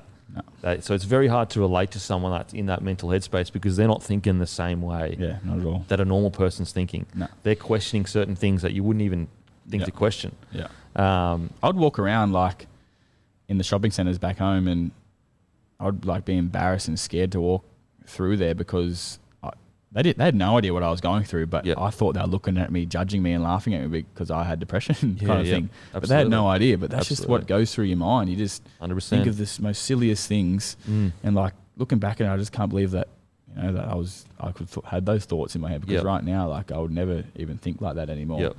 The Um, bizarre thing is though that when you're in that moment, you're not thinking it's weird to think like that. Yeah. You're that's just your reality. Exactly right. You don't have the foresight to know like this isn't normal. You're just like this is the this is the way I live now. This is the way I think. for sure.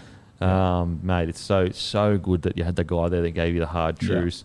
Um, and and it, and for people also when it comes to mental health, the recovery it's not an overnight thing. No, not it's a all. slow process. What was that process like for you? Yeah, well, it's just seeing counsellors. Um, you know, I went once a week and, and seeing him, and then I think surrounding myself with with positive people. Yep. Um, you know, Aaron Booth was one of them. He he was exceptional through What it a all. legend. Yeah, legend, absolute some beer? Hey Boothie, you want some beer? I'll send you some. Yeah, yeah. So he, he he was great. Um, and then I tried to. I think I had to stay off the piss for a little while, purely because it's a, it's a depression anyway in itself Absolutely. on the piss. Um, yeah, and just constant calls back home to dad, Mm. um, brother, Yep. um, you know, even even some of my mates, and then I think I don't know, just trying to just get into a better headspace, Yeah. like just just working extremely hard on on the little things, you know, Mm. and just not not looking at the bigger picture of being in the NRL or other players playing NRL, Mm. um, you know, and just, just controlling what I can control, and and yeah, I, st- I started to do that. I started to pick myself up, um, you know, just, and, and people being there for me, and then starting to play some good footy again. Mm. Um, I, I was never a big believer of you have to get your off field right to, to play good on field. I was always like, fuck, I can just turn up and play Yeah, 80 minutes on the field easy. I don't give a Yeah. shit what's going on behind my life behind Yeah. closed doors, but I was, I was so wrong. Yeah. Like, once I started getting all the shit together, that's when the footy started playing good again. And, Yeah. you know, I started getting confidence back and started pe- people started believing in me. And, um, yeah, and then I eventually had the, the Falcons reach out and um, off I went kind of thing. Uh, so, so the Falcons reach out, but do they reach out as a purely reserve grade, or do they reach out of if you go well here, the Storm, they know who you are, there may be an opportunity. Yeah, well, at first, I remember the day I played against the Falcons at Bowen as a country round, and Harry Grant tries to tell me all the time that he's the reason why I got to the Storm. turn it up, turn it up. um, so Flano, Chris Flannery, Yeah. um, he's the CEO there, and he came up to me at the pub because everyone goes to the pub after the game, um, and he's like, "Oh, Nicho, what are you doing next year?" And I was like, "Oh, I don't know. Why? What do you got?" And he goes, "Mate, we'd love to have you at, on the sunny coast." And I was like, "Fuck yeah, that'd be mad." Yeah. because I was always trying to get into the cows, but they kind of brushed me. Mm. Um, and then I, he spoke to me manager, and at first it was I was signed two years. First year, um, no preseason storm. Second year preseason. Yep. So I think they might have had their preseasons like already offered out to other people. Yeah. And I was like, fuck, just try to get the preseason. And then like two, uh, like a week later, I think it turns out manager texts me and was like, mate, we've got the preseason.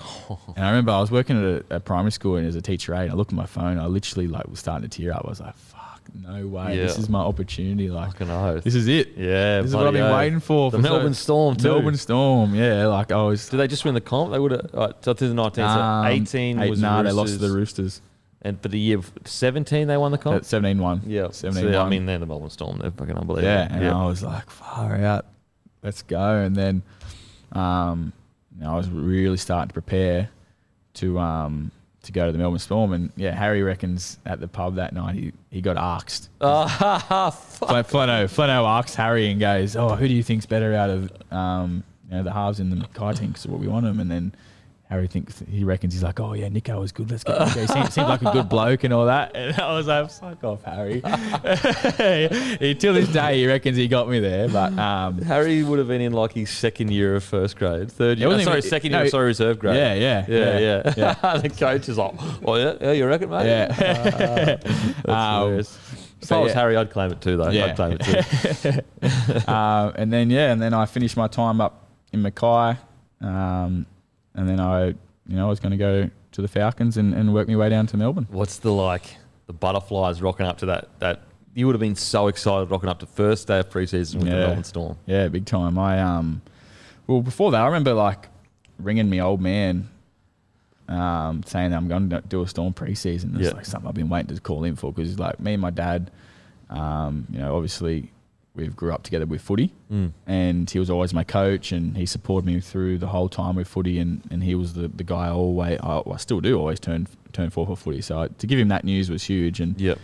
to give him more news that I'll talk about a bit later was even better. But so when I done that, that was fucking unbelievable, and, and I knew that once I got the Storm preseason, that this opportunity could be my very very last. Like Yeah. I could never get an opportunity to be in an NRL system again. Mm. So I wanted to in that I knew how hard the preseason was. So that off season, I trained my absolute ass off to Yeah. prepare myself for the Melbourne Storm preseason. Um, yeah, so I'd done a mini preseason before the preseason. So I went down there the first day, like walking into the doors. I was just like, far out. This is The mecca of rugby league, yeah, pretty much. Yeah, and you know all the boys coming up and making you feel welcome, shaking your hand. And I was just like, fuck, this is where I'm meant to be. Like Yeah. where have the Melbourne Storm been my whole life kind of thing, you know? And stepped foot on the field and it was just the intensity was unbelievable and the coaching staff, the, the way they, you know, every little detail they put into it, it was just amazing. And I remember, I think it was like the second or third day, I um literally, I literally, so this is the footy field. I just put my foot onto the footy field and Billy Slater's already there with his hand out, shaking my hand, like No asking who I am, what I'm about, where I'm from, and that. And I That's was so like, rare. Far out, like this is the goat of Yeah. fullbacks, literally of Queensland, everything. Like I grew up hating Queensland, but like just to see how much care and how nice he was for me, who I'm not even a contracted player there. like I'm just not there on a preseason, so You're a Q. You're a Q kick cupper. up player. He, like he doesn't even have the like he doesn't even have to come over and talk to me. You know what I mean? And to, to be honest, and you would back this better than anyone, like the amount of, no offense to Q Cup players, the amount of shit Q Cup players that come and train with first grade Mm. and just like, they do one session, they can barely handle the fitness, Yeah. and they and they're just gone. Yeah. They just get rotated through so much, so it's like very. Obviously, you show everyone respect. Everyone does that, but there, it comes to a point where if you come up to every single Q Cup guy and try to build a relationship, they're usually gone in two weeks, Yeah. and you never see them again. Yeah, exactly right. Um, so for right. Billy to do that, it just Yeah, shows you what kind of bloke he is. and he was just willing to help me out from that from that day on, and um, yeah, I just just proved what the Melbourne Storm player is about. Like, Mm. Melbourne, he's been retired, um, or he he just was retired, but for him to care about every single player in that building, Yep. it's just what Melbourne Storm players are about. And Absolutely. I just knew then and there he was a legend, and I just wanted to be at that club. Yep. And hard, very very hard preseason doing the IDQ Did you camp. do the army camp? Army I was going to say yeah. all that training did it prepare you for the army yeah, camp? yeah. Like I was so nervous because all the boys like were literally talking about it. Like, oh, I can't wait for you to go on the army camp. um, but literally, like I think two days before the army camp, Cheese messaged me, and I I've played against Cheese and knew Yeah. a lot of mutual friends of him, but he messaged me going, mate, if you go win that army camp or go kill it, there's your contract. Hundred percent. He said that to me, and I, like I just got a random message off him. He's never spoken to me before, and I was Yeah. like, fuck, that's mad. If he's just What a told legend! that. And That's then- that's to hear that from a guy that's in it. It gives you so much hope and like motivation. Exactly right. Exactly right. And I was just like, fuck, I'm going to go kill this. Yeah, Like, fucking oath. This is my chance. And Belzer was there watching the whole time. It was so funny. Was it Like, seventy-two hours, forty-eight hours? it was like, um, it was three days, two nights, I think. so seventy-two hours, yeah, pretty much. Yeah. Yeah. And, um, yeah, it was, it was mad. Like we had a great crew and, um, you know, you learn a lot about yourself on those things. Bloody oath, you learn a lot. And Yeah. you, you know what you learn? You find surprisingly people you thought that are mentally tough aren't, Yeah. and people who you didn't think were mentally tough are. Yeah, for it's sure. it's a very like uh, you can't explain. You can only speak about army camps with people that are, not not like little pissy army camps that are for fun. I'm talking about the hardcore ones that obviously we've been on. Unless you've been on one, you don't really understand Mm. how like how in depth and how mentally how far they'll push you mentally. Yeah. Further than you'll ever think you could go, and you'll go further than you ever thought you could yeah, go. exactly right. Exactly right. And I um remember we were doing this bloody walk. And it was just you can't talk to anyone for hours. Yeah. You just have to walk in silence. and I got these big blisters on my foot. And I remember I was like, fuck, I need to go see the physio to get them strapped up so I can keep going because they were counting how many laps you were doing. Yeah. And I remember I um I went over to the, think, the physio and quickly took it off, and Belzer was like right there, and I was like, no, I wish he wasn't here right now because he must think I'm like Being soft. being soft. And then he's like, he was taping it up. I was like, no, I'll be sweet. I was just get it on right now. Let's go. And I've already like, they've already, all the boys have done a couple extra laps before I've done it. Yeah. I just went, fuck, this could be like him counting me out for this contract. Yep. And then I just put it on and I just flew, flew for ages to try and Yeah. catch up because I was like, no, this is this is gonna hurt me. Yeah. And I remember just thinking, come on, think of your think of your brother, think of your mum, think of your dad, think Yeah. of your family, let's go. And I just flew around as fast as I could to try and catch up with the boys. Ended up coming like third, I think, but Yeah. Shando and Tommy Izo were flying. I couldn't catch them. Who But won yeah. it? Uh, Izo, Izo won our one. Wow. Him and Shando were neck and neck.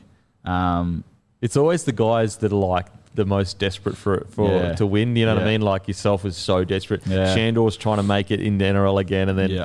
uh, uh, obviously um, Tommy was like reserve grader. yeah, You know? yeah. Well, Tommy got like the he won it, and then me and Shandor got like honourable mentions. Okay. So that's like Yeah. second or third. I don't know what, what you can give or take what honourable mention is, whether they're saying that you've Yeah. done well because you started shit or you've done well through the whole thing. I don't know, but I no, I think honorable mentions is like you you you went well. Yeah. Like you went well. Yeah, and then after that, I remember, you know, we were all like, when you come back from the army camp, the whole the whole Melbourne Storm club's out there having a barbecue. Yeah. and you come back and you just see everyone there, and they're all in silence, and uh, you drop down, do a few more push-ups, and get up, and then they start.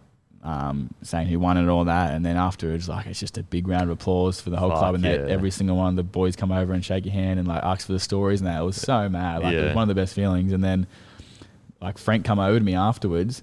He goes, "Hey Nicho, how are you?" Like I was like, "Yeah, good." And, and then Frank's like, "Mate, Craig was really impressed with you. Um, we want to invite you back after Chrissy for a couple more weeks." And I was yeah. like, "Oh yes, That's sick. that's hectic." Let's I go. Was, I was like fucking so pumped. Um, yeah, it was just it was just an unreal feeling, and then obviously got to call my parents and say, you know, because that was my goal to, to be invited back. So Yeah. I ticked that off.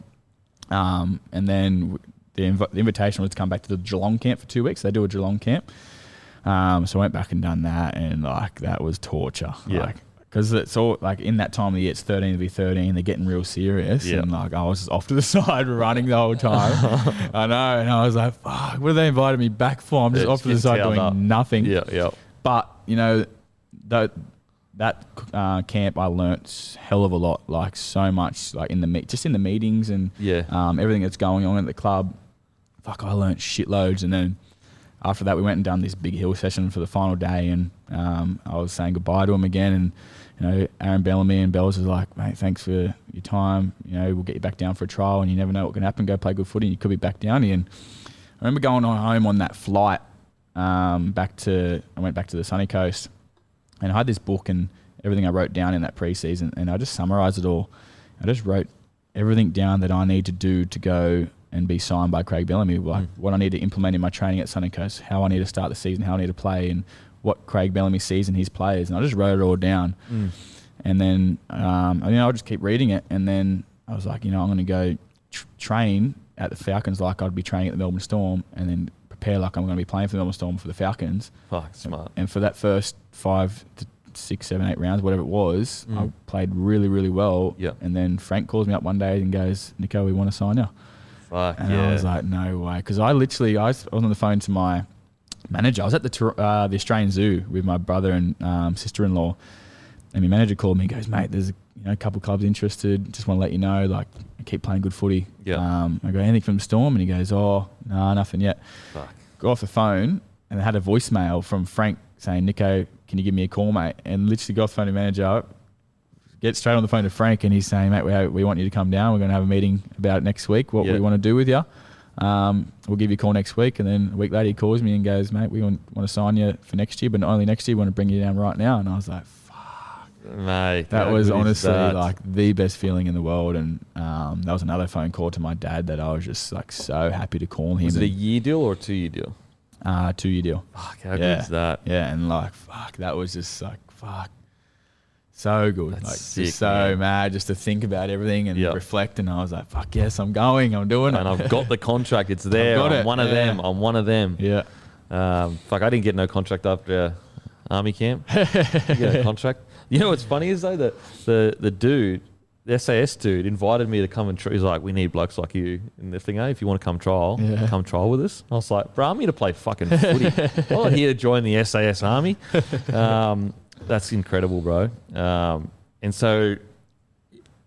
When you're flying down there, like, what's the headspace? Are you just like, I'm going to give everything? Yep. gonna, my whole life is going to be dedicated. oh yeah, for sure. I um, yeah, I ended up driving down there. Um, my old man jumped in and helped me. Um, Podcast? We listen to podcasts on the way down? Or music? Nah, nah, just music and Are you a podcast man? not really. Really? Like I thought you'd be a podcast man. I like if someone says tips me up to listen to one, I will. Yeah. Um, I kind of want to start my own podcast and I'd not even listen to one. But You know what? That's a. It's a like everything that I do. Like I try, I try not to consume too much other people's content yeah, right. because like I want to keep, I want to tr- keep thinking along my wavelength. Yeah, you know, okay. like and as soon as you start polluting your mind with other people's ideas, although like. You know, maybe this is the wrong advice or the wrong way to go about things, but even like little things like I'll have other people that I work with or whatever that's like, oh, look what this beer company did or what this beer company did. I'm like, I try not to look at that because then I'll never be the same. Once once I witness that idea, I'm never going to be the same. If I didn't witness that idea, and my thinking's never going to be the same, I was going to I'm going to go down a different path to what I would have if I hadn't have viewed that. Yep. And so like, you know, maybe it is a good thing that you aren't listening to podcasts because you might bring something completely unique Yeah, right. that hasn't been done before because you're not biased what, Yep. by what's come before you and thinking that there is a certain way to do things. Like I often believe that if everyone thinks something is good, then that's not the direction to go. And what I mean by that is like if you ever want to revolutionize something, it's actually got to feel not right to begin with Yeah, okay. because like it, it's got to feel counterintuitive because if everyone already believes it's good that means it's already been done and it's if everyone has the intelligence to think it's good you've got to think of something that they're not going to think of if you want to revolutionize something Yeah, it's great advice Um, actually. I like that. and so maybe i don't know maybe that'll work for you Yeah, maybe you'll revolutionize podcasts Fingers crossed. um, um, sorry, I got a bit sidetracked there. Matty, he's always fucking sidetracked. um, okay, so you get down there and you make your debut at the same time that you did you debut Same only a few year. months that year? A couple months later, yeah. yeah. yeah, Okay, so walk us through the debut. How that come oh, about? man, like remember how we were talking before, um, before the thing we put, podcast started about like being down there, just holding the pads. Um, so when I signed down there, the first couple of weeks, I was just kind of like, uh, not left to the side. I was still doing everything, but it was kind of just like, nah, you, you just do all the things with the reserve grade. Yeah. and, and I was You're there to kind of like make the numbers up. yeah, yeah. And um, like obviously I had to know that I was going down to do that. I'm not going to just walk in straight in the first Yeah, grade. 100%. But, but me being me, I'm just like, no, I want to be involved in everything. I want to do everything. Um, like, but you got to know your place, obviously. So I'll tell you, sorry, I'll just tell you a quick story. this is how entitled I was to show you, like, when you're younger, you kind of get this, like, no, no, I want to do this. Yeah, yeah. I remember fucking, we were all hungover as fuck in 2006 when the Broncos were made the grand final. We hadn't trained for months or whatever, um, or like weeks, maybe, you know, four weeks, been drinking the whole time. This is the reserve graders. Yeah. And they like called us in to hold pads for them uh, for the grand final, and I was sooking. I was like, man, I don't want to hold the pads. Now I look back and I'm like, you should be honoured. They're about to win a grand final, you piece of shit. 100%. Oh my god! So you're not the only one that gets impatient. Yeah, hundred percent. Yeah, I called me dad, and I was just like, "Man, like, I just want to do everything. I want to play it so Yeah. bad. Like seeing all the video sessions now, seeing everything how they do it all, and I'm like, far out. I want to play so bad. Yep. But I knew I was like, fuck, I'm not going to play. Um, but then like, fuck, come round. I forget what round it was, um, because they were playing at Central Coast in a few weeks, and I remember back when I first started the preseason, I seen the draw come out, and I rang my brother, and I was like, fuck, wait, they're playing a game at Central Coast. I want to Yeah. work my ass off to, so I can be picked that game. No way. Anyway, fast forward 10 months and it was coming up and I was just like, Surely not. yeah, I was like, nah, damn it, no one's getting injured. It's just not going to happen. They're, they're traveling so well. Um, just keep preparing to go up the Sunday Coast, Nicho. Yeah, yeah. Um, and then that week came and Jahrome Hughes rocked up. He was he was starting fullback and Paps was on the bench. And Romey It's rocked fucking up. wild. Jahrome Hughes, Jahrome Hughes, like the second or third best half in the comp, Yeah. and uh, Paps, the Clive Churchill's on the bench. Like, Yeah, fuck, crazy, yeah. And Romy rocked up with a bad back, and like he was literally walking in like he was a eighty-year-old man. and I looked at him and I was like, "Hey, what's wrong with you? What happened?" Anyway, and then we went to, I think it was the day we went to the cinema to watch the Adam Goodes story about, um, you know, how he got racially abused Mm. Oh, and man. all that. Just sorry, just quickly, apologies. Um, anyone that's listening, please watch that documentary. yeah, bloody oath. because even I I had a certain. I didn't know what had happened. I only knew what the media had portrayed. Yeah. And so, even although I understood like um, Adam Goodes' plight, I was all, also of the mind of like, well, they're booing. That's part of sport. Yeah. Like they just don't like him as a player or, or whatever. Um, please, anyone listening to this, go in with an open mind because I, I, I was kind. I'll be honest. Before it, I was like, it's sport. You get booed. yeah. I just didn't know the full story. Watch the documentary. Yeah, What's for it called? It's um. Um, what is that called? Oh fuck. Sure, you look up Adam Goodes' doco. It's the Australia or Australian Dream. Australian Dream, yeah, yeah, Yeah. yeah. Great documentary. Yeah, Sorry, great Brian. one. Yeah, so we watched that. But before we went in, me and Harry, 'cause me and Harry, um, like besties down there, we were sitting together. Money was over here, and there was like a this weird mirror in front of us. And Money's like, Nicho, stop licking your lips. And I was just like, the fuck you on about? I thought he was just thinking I was looking at myself in the mirror, like Yeah. licking my lips. Yeah. I was like, Money, shut up. And he goes, Nah, stop licking your lips. You're going to play this week. And I was like, What? Because then Paps walks in with a boot on, a moon boot. Oh. and I'm shit. like, He's the other bad back. Paps is a moon boot. I was like, Surely. no way. so I went, we went and watched Doco. Didn't even think anything about it. yeah.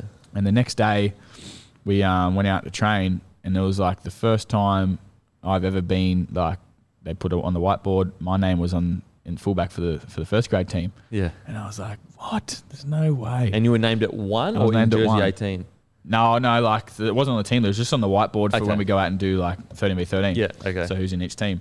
So I was on the first grade team, and when we done a bit of like left on right, and um, and then I like went out and like trained really really well, and I remember like just throwing this nice ball to Chambers, um, put him through like a hole, and Chambers comes over going, ah, fuck, that was mad. Like I haven't done that for ages. Like I, I, that would be sick to play with you and that. And then I think he might have gave me a rap to Belzer or not or whatnot, and I think I trained pretty well. And then Belzer come like strolling over to me. I think I was about to go do some extras, just some catching the bombs. And Yeah. Crofty was there, and I was here, and he like walked. I was like, oh, he must be going to talk to Crofty. Walk straight past Crofty and come to me. Yeah. And I was like, This is the he's coming over to me here. Um, so I was just acting cool. he comes over and then he goes, uh, so the you know the boys could be out. Um, you know, I might I might give you a crack. I thought really, and he goes, yeah, we'll just have to see how they go tomorrow. Um, you're not going to be named to 21, but that doesn't matter if they get ruled out. We'll Yep. try and change it anyway. And then I was like, trying not to smile. And then he, um, he's walking off, and I was like, "Oh, if I don't, can I come anyway?" it's like my hometown. I was like, Yeah. "It's in my hometown, Central Coast, like Yeah. 18th minute or something." Yeah. And he's like, "Oh, it is two A." He goes, "Oh yeah," and just kind of walked off. and then um, tomorrow come and like that night I couldn't sleep. Eh? Like, Yeah. I didn't want to ring anyone, but I rang my brother. I didn't want to ring dad because I knew how excited he'd get. Yeah, Mum yeah. just would go insane. Yeah. So I rang my brother. I was like, "Oh Wade, you know, it could be a chance. Don't get too excited yet, but it could be a chance." Anyway, next day comes around, and then I hadn't been told anything yet. So I just went and done to the, the reserve graders were doing gym, Mm. and I was just like in there, and I was like, "Oh, no one's come and got me yet." First grader doing video, like I must be. And then Hoffy come in and go, "Nicho, you meant to be in here." I was like, "Oh yes," and then like ran in. I was doing the video, and like the physio come in and like goes, "Oh no, Hughesy's no good." So he ruled Hughesy out, and I was like, "Oh, one down." Yeah. one down, one, One down. down. and then I done all the video with the first grade first time that day, and um, we went out the train. And then I was with the first grade boys again, did the session, and, and I think Paps was over doing like a fitness test with our physio Jonesy, and um, I was kind of seen him like I was like kind of looking over there, and then I think I kind of seen him like walk off early, Yep. and I was like, oh, they must have like must have been no good. And then after the session, Bells would come over and goes, looks like the, the two boys are no good. Far Exactly. out. I'm going to chuck you in. And he goes, but we've got to get a clearance off the NRL first. But if we do, you're in. And I was like, oh, no way. But then I was still like, don't get too excited. What if the NRL doesn't clear you? Yeah, I was thinking back with the, when I got really excited about that uh, contract with. Manly, and then that got let down. And I was like, fuck, what do I do? Do I get excited? And all the boys like slapping me up, going, yeah, just pump up. Let's go. Yeah. You're playing NRL. Fuck. And then I was went home. I went to my phone quickly, called my brother. I said, "Go get mum, take her around to dad's, get the family there." Mm. And then I FaceTime him, and I was like, "Fuck, dad, I'm playing NRL." And then like they're all loud, and dad's like, "Everyone, shut up, shut up." What would you say? And I was like, "I'm playing NRL," and, they were just pumped, ball. man. It was mad, and Yep. I said, "Don't get too excited. We've got to wait until it's cleared." And then Yeah. next day, well, Aaron Bellamy actually, Craig's son, messaged me that night going, Nick, I'm so pumped for you. Like, Yeah. It's mad. You deserve it. And then I text back going, is it cleared yet? And he just didn't reply. And I was like, oh. far And the next day, uh, I was at a cafe with uh, Curtis and Harry.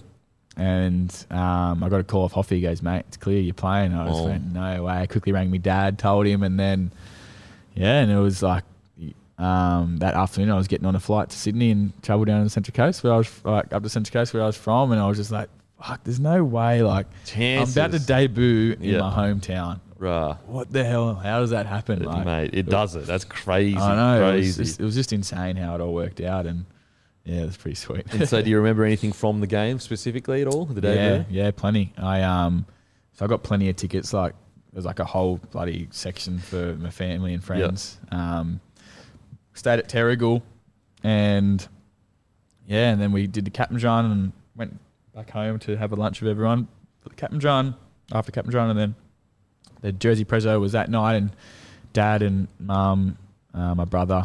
And my sister-in-law and stepmom came, and my brother handed me my jersey, which was unreal. Sick. And then yeah, got to the went the next day, got to the game, and I wasn't feeling like overly nervous. I was just so excited. Yeah.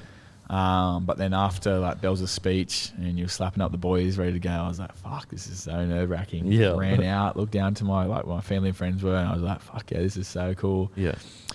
And then um, yeah, played the game, and then like after just ran over and just jumped into the crowd, and Yeah. um, had like a special moment with my dad and and mum and brother, um, and yeah, and just spent that, that that moment with all of them. It was just it was just so cool. Like, just so glad that I got to have that moment for them. Like, Yeah. Absolutely. I really wanted to, to, to get there for those guys because they never get never gave up, up on me at all, and Yep. they were there through thick and thin, and Mm. you know they got me to where I was, and yeah, I was just very grateful that I got to do it there for them, um, and all the boys like even the Bells, everyone just made it so special for me, and like Yep. it's just so extremely grateful for for how they handled it all. You know, got my family in, Mm. gave me all those tickets, and just made it super special. Like it was it was a it was a You remember dream come from the game? Like, was there? Yeah. Any, yeah. Plenty. I remember off my first run, I think it was off a scrum, and I got it, and uh, Cody Walker was like, "You're not getting around me, boy." and he tackled me, and then um,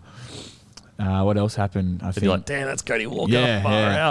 Um, I remember, I think I was on the line, and I had to get into the D line. Um, and Big George, I think it was Big George Burgess just come steaming at Big me. I had to just get in front of him. Um, there was like a moment where I could have my first try assist. Um, I got the ball on the right side, threw a long ball to Sully. Yeah. Sully like jumped, put it down, scored, and I was like, yes, this is the time. And Yeah. then um, went to this video ref, and he just stood out. Oh, yeah, I know. fuck. Um, but yeah, like it, it was mad, and then Crofty scoring at the very end just to, to put us in the lead. Yep. Or not put us in, they put us in the lead where they just definitely couldn't catch us. Yep. Um, yeah, it was just it was just so good, and then just after the game, getting the hug off the boys, it was mad. Um, It was okay, bad. so that year, you know, you, you play 11 matches, um, mainly as utility off the bench. Uh, I played eleven matches the year after. Oh, the year after. so I sorry. debuted, played one, and then the year after I played. Oh, okay. Oh, okay. Yep. So 2020, Sorry. yeah. Yep. Yep. Um, so 2020, you, you, you obviously you just win the premiership, but and and you, from my perspective, I you know you played in the grand final. You're a grand, you're a premiership winner. Yeah. How's it feel for you personally? Is it a is a very strange feeling to think like you didn't get on the field, but obviously you you were a huge part of getting to the grand final Mm. and you were in the 17. Yeah. It's Is it weird? It's so weird, man. Yeah. Like, it's kind of hard to explain to people because, you know, it's a lot of, like, 90% of the people going, no, like, you deserve that. Like, you were in the team, you deserve that. Yep. Like, but it's kind of hard to explain. Like, it just doesn't feel like I won that day. Yeah.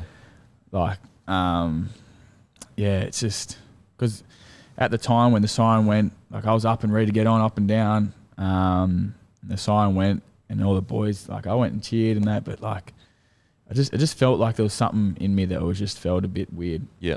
But then, like, I look at all the boys who were celebrating who didn't even weren't in the 17. Yeah. You know, I was like, fuck, every single one of those would have killed to be where I in that position. Yeah. Absolutely. And when I put the ring on, like I was like, "Fuck, I got a premiership ring, man. That's that's 100%. unbelievable. Like I may not ever get this again." Mm. And then, you know, I'm lucky that I'm in this 17, this group of boys who just won a grand final, and you know, it was hard. Like it was, it was very bittersweet. Um, but at the end of the day, like I'm a premiership player for that Yep. team, and Absolutely. know, I'll be on the walls there forever as a premiership player, and no one Mm. can ever take away the ring from me.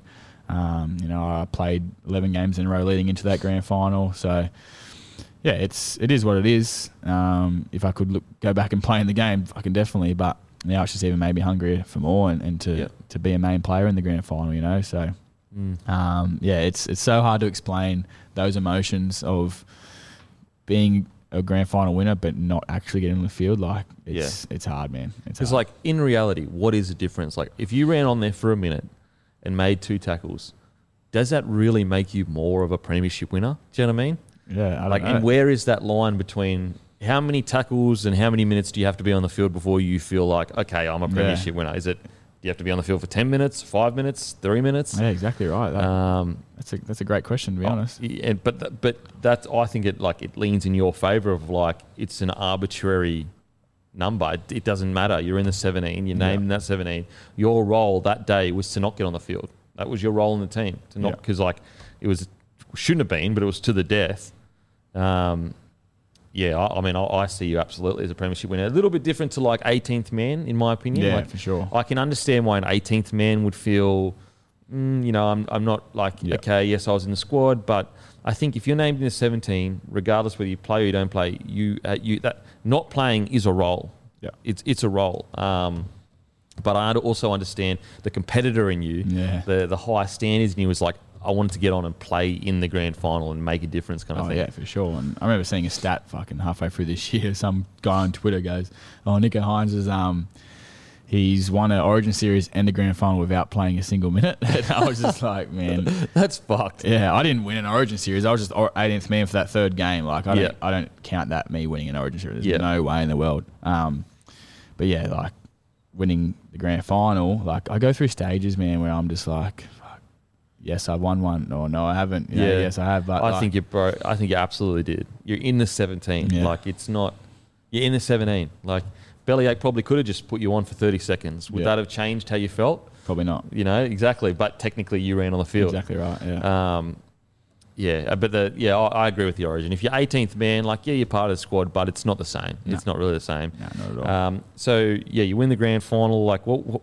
Leading into that, you've only like at that point you'd only played like 11 games or 12 Yeah. games. What like were you sitting there going like what was the build up like for the grand final? Were you nervous? Were you excited? yeah, it was. You've gone from like a tw 16 months ago, Q Cup, Yeah. no NRL club is interested. You're, you're, I mean, you go back even further, like 18 months, you're doubting whether you'll even play rugby yeah league exactly right. to a grand final. I know it was. It was a whirlwind, man. Like, even like beginning of the year, I wasn't in the first grade team, and then COVID happened, um, and like I was wasn't even sure if I was going to play footy again. And then Belzer chucked me on the bench one game, and then gave me a crack at, at fullback, and then I played really well. And then I think he realised maybe I could be, be utilised as a, a utility on the bench, and Yep. then I, he never kept me out of the team. But like, yeah, at the back end of the year, when we started, we went on a run, and you know, I was I was becoming a, an important part of that team with me being a utility and, and filling in at fullback when I had Yep. to for those few times. Um, I was like far out. Like I started to think, man, I could I could possibly win a grand final. On this team just coming off the bench, like Yep. how good is that? And then we went and won the semi final into the prelim, and I was and the boys are like all my mates who I was a bit closer with the boys who aren't playing first grade. Yeah. They're like, "Fuck, Nicho, you could win a grand final here. Like, you could win a ring. How good's that?" Like, Yeah. and they were starting to get into me, like, "Man, no matter how, like, if you don't, if you play five minutes, you don't get on, like, you'd better celebrate like you've won." 100%. And um, you know, it got to the grand final week, and I was like, I just still didn't know because Tui, Tui was coming back um, from injury, and he he was killing it when he was playing, and he deserved his spot big time as well. Um, so we had the training week, had the fan days, and that. And I was named in the 17, but I still didn't know if I was playing. Yeah, so he hadn't told me he was playing yet. It was on the bench, so I didn't get told until captain's run. No way. I was um, I was in the 17. yeah. Um, so I was, I was just preparing like I was playing. Yeah. Um, but yeah, the grand final week, like, it was just so surreal and it was different. Like, all the boys explained it differently because we were in COVID times. We're up in Queensland. We didn't really get the Melbourne fans Yeah. there. We didn't have all the, the media like Penrith would have because they were in Sydney. Um, but I loved it all. Like, I loved, like, all the other older boys were like, fuck, we're doing this again. Know, like, all the media sessions again. Yeah, but yeah. for me, I was just frothing just being 100%. around, being in the 17 grand final week. Like, Yeah. this is everything I've dreamt of Fucking crazy. yeah, it was it was mad. And then flying down to Sydney, and then you know, like on the day, just seeing like looking out the hotel, and you're just seeing like all the fans walking around the street to get going to the game. And Yeah. when we come down, You know, all the Storm supporters clapped us out of our hotel. Like it was just so mad.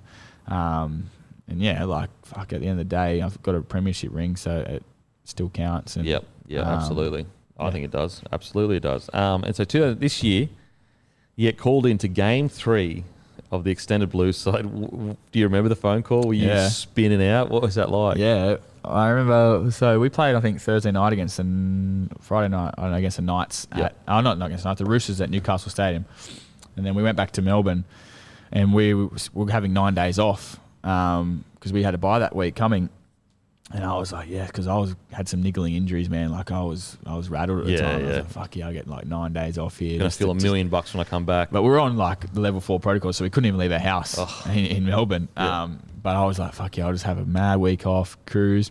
And I think it was Sunday night.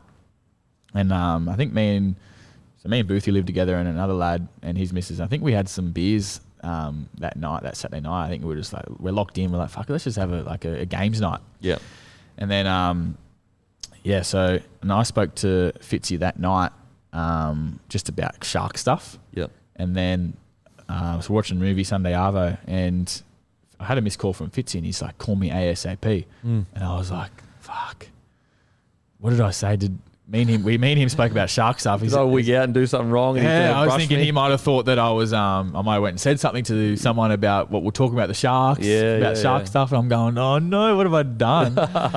and then I rang him, and he goes, "Hey, Nicho, what are you up to? Um, and what are you up to this week?" Like, and I was like, oh, f- "Nothing," because we're stuck in fucking level Yeah. four protocols here. So I'm literally sitting in my house doing nothing. Yeah. And he goes, "Oh, how would you like to come uh, be in the extended squad for the New South Wales team?" And I went, "Fuck off, no way." and then he goes, "Mate, Freddie, Freddie wants you, and he, he's got me to call you. Uh, you're in." And I was like, "Bullshit!" And he goes, "Mate, I'm serious." And I said, "Let's go." Like, Oh that's my so God. hectic, and I was just like so surreal, and un- I just didn't believe it, and I was just like, "There's no way, man! Like, there's no way I'm about to go into a Yeah. New South Wales squad." Did you get a jersey? Yeah, yeah. Fuck. Yeah. Well, originally I was named at 19th man, Yeah. and then um, I think Danny Saff, Dennis Fitty got injured, Yeah. and then Dale was 18th, so he got put into the front row, and then I got 18th. 18th. And I wasn't because like 18th, you wear the blue Yeah. thing, and you're like on the bench the whole time, And and, you- you're you warm in. up You- in that. Yeah, you like you're in if someone Yeah. gets injured, like or someone gets HIA or Yeah, whatever, yeah. like and it's When you're illegal. warming up in an Origin game, Yeah. What are you thinking? Like, I'm warming up for an Origin. Like, what the fuck is Yeah, going man. on? Like I remember, cause I'm always used to running out to warm up with the Storm crew Yeah. and like seeing the crowd and that. And I remember just all of us, all blue jerseys, running out to warm up and looking in the crowd and just seeing the Blues fans going nuts and the Queensland blue us. Like yeah. I was just like, fuck, this is Origin hectic. game. Yeah, like, you watch this shit going up. Like, Yeah. this is fu- you're in it. Yep. And fucking like, wild. if someone like Magic Round, say someone, remember when someone like head high, someone got sent off, Yeah. like Paps did. Yeah. Our 18th man come onto the Yeah. to the bench. Like Yeah. that could happen to me oh, potentially, yeah. and I'm going, fuck, I've got to be, be ready. Because I remember like our very first field session, Fitz, uh, not Fitzy, Freddie goes, Nicho, you're 8th man now, so I need you to cover this, this, and this, this position because if something happens, you're our man next. Yeah. And I went, oh, holy shit. so if something happens to one of those boys, I'm next in line. Yeah. Like, fucking oath, that's mad. And Yeah. just seeing the boys prepare all week, um, you know, the, the respect they get when they talk, all of them, um, you know, just, just little bits, like even um, Mars, Cam Murray, like he was so professional in everything he done during the week. Um, you know, Teddy, the way he goes about his things, like it was just so unbelievable. And Mm. I just learned a hell of a lot. And, you know, it's just kind of made me feel like, fuck, I want to be in that squad every year from now. Yeah, and I want to work my ass off to try and be in that squad every year. And, um, even like in that warm up, and then Teddy told me to put bombs up for me for him, and it was just like it was just mad. It was, Like, it was so Imagine cool. telling your kids in 20 years, oh, yeah, I was putting bombs up for Teddy. You know, Teddy's on the path to become the greatest fullback Yeah. of all time. If not the greatest, second or third. Third max, in my Yeah. opinion. Yeah, Um, and you're bombing for him to warm up in an Origin Yeah, game. I know. In the greatest ever margin win from an Origin from a New South Wales side. yeah, Fucking was wild, bro. And then like even after. Like I got photos with the, the shield with the boys. I didn't know whether I should have or not, but they told me to come into it. Yeah, yeah. Um, yeah, just being around the shield and just being around all the boys, like it was just it was something that you just like, fuck, I want to do this Mm. more and more and more now. And Yep. once you get a little taste, man, you just just want it, just want it so bad. what, what what was the intensity like on on the ground? Like comparing to another NRL game, was it like crazy intensity when Yeah. it comes to the physicality of it all? Or Yeah, for sure. It's just like it's like the presence. You can just feel it. Like you Yeah. just feel that. Me just sitting there on the bench, like you can just feel the intensity just just thro- floating through the stadium. Like yeah, the crowd just on edge, and Mm. like just every collision was just so much bigger. Um, and yeah, even just during the week, like we all everyone does the same training. Like Yeah. everyone it's pretty simple what Yeah. you do, but like it's just to that level of just intensity. You Yeah. know, and I just was like go- going to training, just wanted to didn't want to fuck up at all. just wanted to make sure my passes were on point and everything I was doing was on point. yeah. Um, but yeah, and you know, I just soaked it all in, enjoyed it, and just Mm. really loved training that intensity. Who was someone that you uh, really looked at and was like, wow, he's fucking, he really brings another level. Um, oh, good question. I think Teddy, Teddy, I didn't ex- like he like did a lot of talking and he kind of took some of the drills and that. And I, you know, like no disrespect, I just didn't expect that of him. Yeah. Like I didn't know what sort of leader he was. Mm. Um, Well, he's quite private, Teddy. yeah, yeah, Like Teddy, and a lot of the Rooster boys is you don't they're they're very like insulated. Um, similar-ish sometimes to some of the Storm boys. Obviously, you've got some louder characters in that. But yeah, Teddy, you don't really know him that No. well, which is a good thing because he, Yeah. he's a private person, it Mm. seems. But yeah, I'm the same. I, I didn't see Teddy as a guy that I saw him as more of a leader via action Yeah, than so talk. Yeah, but me you know, too. clearly, clearly, he's grown into a leader. Uh, I think Isaah Yeo, he Yep. was he was really good. He um he just like really controlled the middle third, Mm. and he was very vocal about it too. Yep. Um, yeah, I just don't. I don't think there was a whole heap of vocal people there. They were just all led by their actions. Like Yeah. they all spoke in their little groups and when we were training and that. Mm. Um, but Teddy did lead most of it. Yep. Um, like Cameron Murray, like we were talking off air before. Like I really respect him about his game more now after seeing how what he does behind closed doors. You know, Yep. with all his rehab, prehab stuff. Mm. Um, and then the way he turns up for the game and just absolutely kills it every Yep. single week. Um, but yeah, like they were all very, very professional. Yep. And um, you know, it's just for me going into coming into NRL recently and then going into um, Origin, like it made me realize what it takes to be so professional to be in that squad. Like I Yeah. need to do that every single week, week in, week out. You Yeah. know, I don't have to. I don't need to just come into Origin and be professional. I need to do it every single week to get back there. Absolutely, absolutely. Um, okay, what's the in your head? What is the plan with with the Sharks? You know, you're you're a key signing in a key position. It seems like you'll play six, but obviously, you know, you, things change in in pre-seasons or whatever. In your head, what's the direction? Yeah, well, it's kind of the first time, you know, or it is the first time I'm going to a club as a as a main signing. So yeah, I think I need to go there with an attitude that I am going to be a leader and Mm. I am going to be a main signing. So I need to restore the faith in that what they're putting me. So Mm. I need to go there and, and work extremely hard to make sure that they know that they haven't made the wrong decision by signing me. And Yep. and I think that's what you got to do with going there as a main signing. So.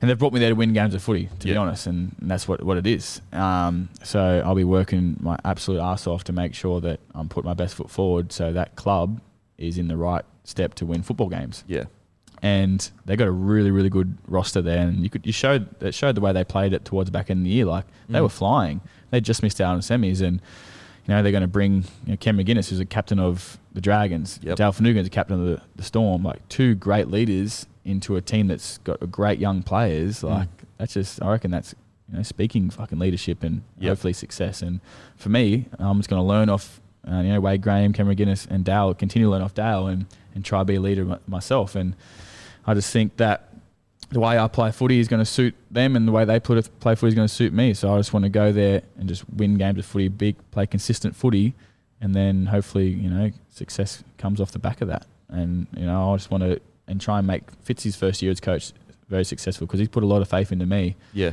and I think it would be very rude of me to go there and just you know get the paycheck and you know just play for the paycheck when I don't want to do that. I want to be a household name, and I really want to play good footy and, and try Yeah. and bring success to that Cronulla Sharks club.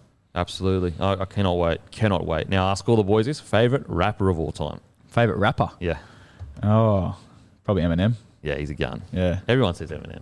Everyone says Eminem. Um, favorite movie of all time. Favorite movie of all time? I reckon Shawshank Redemption. That's a classic. Yeah. Classic. Or Law Abiding Citizen. I love that. That's fucking great Yeah, too. Yeah, it's a great movie. Jamie Foxx is so talented. Yeah, big time. So talented. He's a Yeah. comedian, singer, actor. Yeah. He's um yeah he's a gun mate. What a what a journey. Thank you so much for coming on, bro. I really enjoyed it, and I cannot wait to watch the Sharkies next year. I think he'll go really good, and I think I'm thinking potential top six in two years. That's what I'm hoping.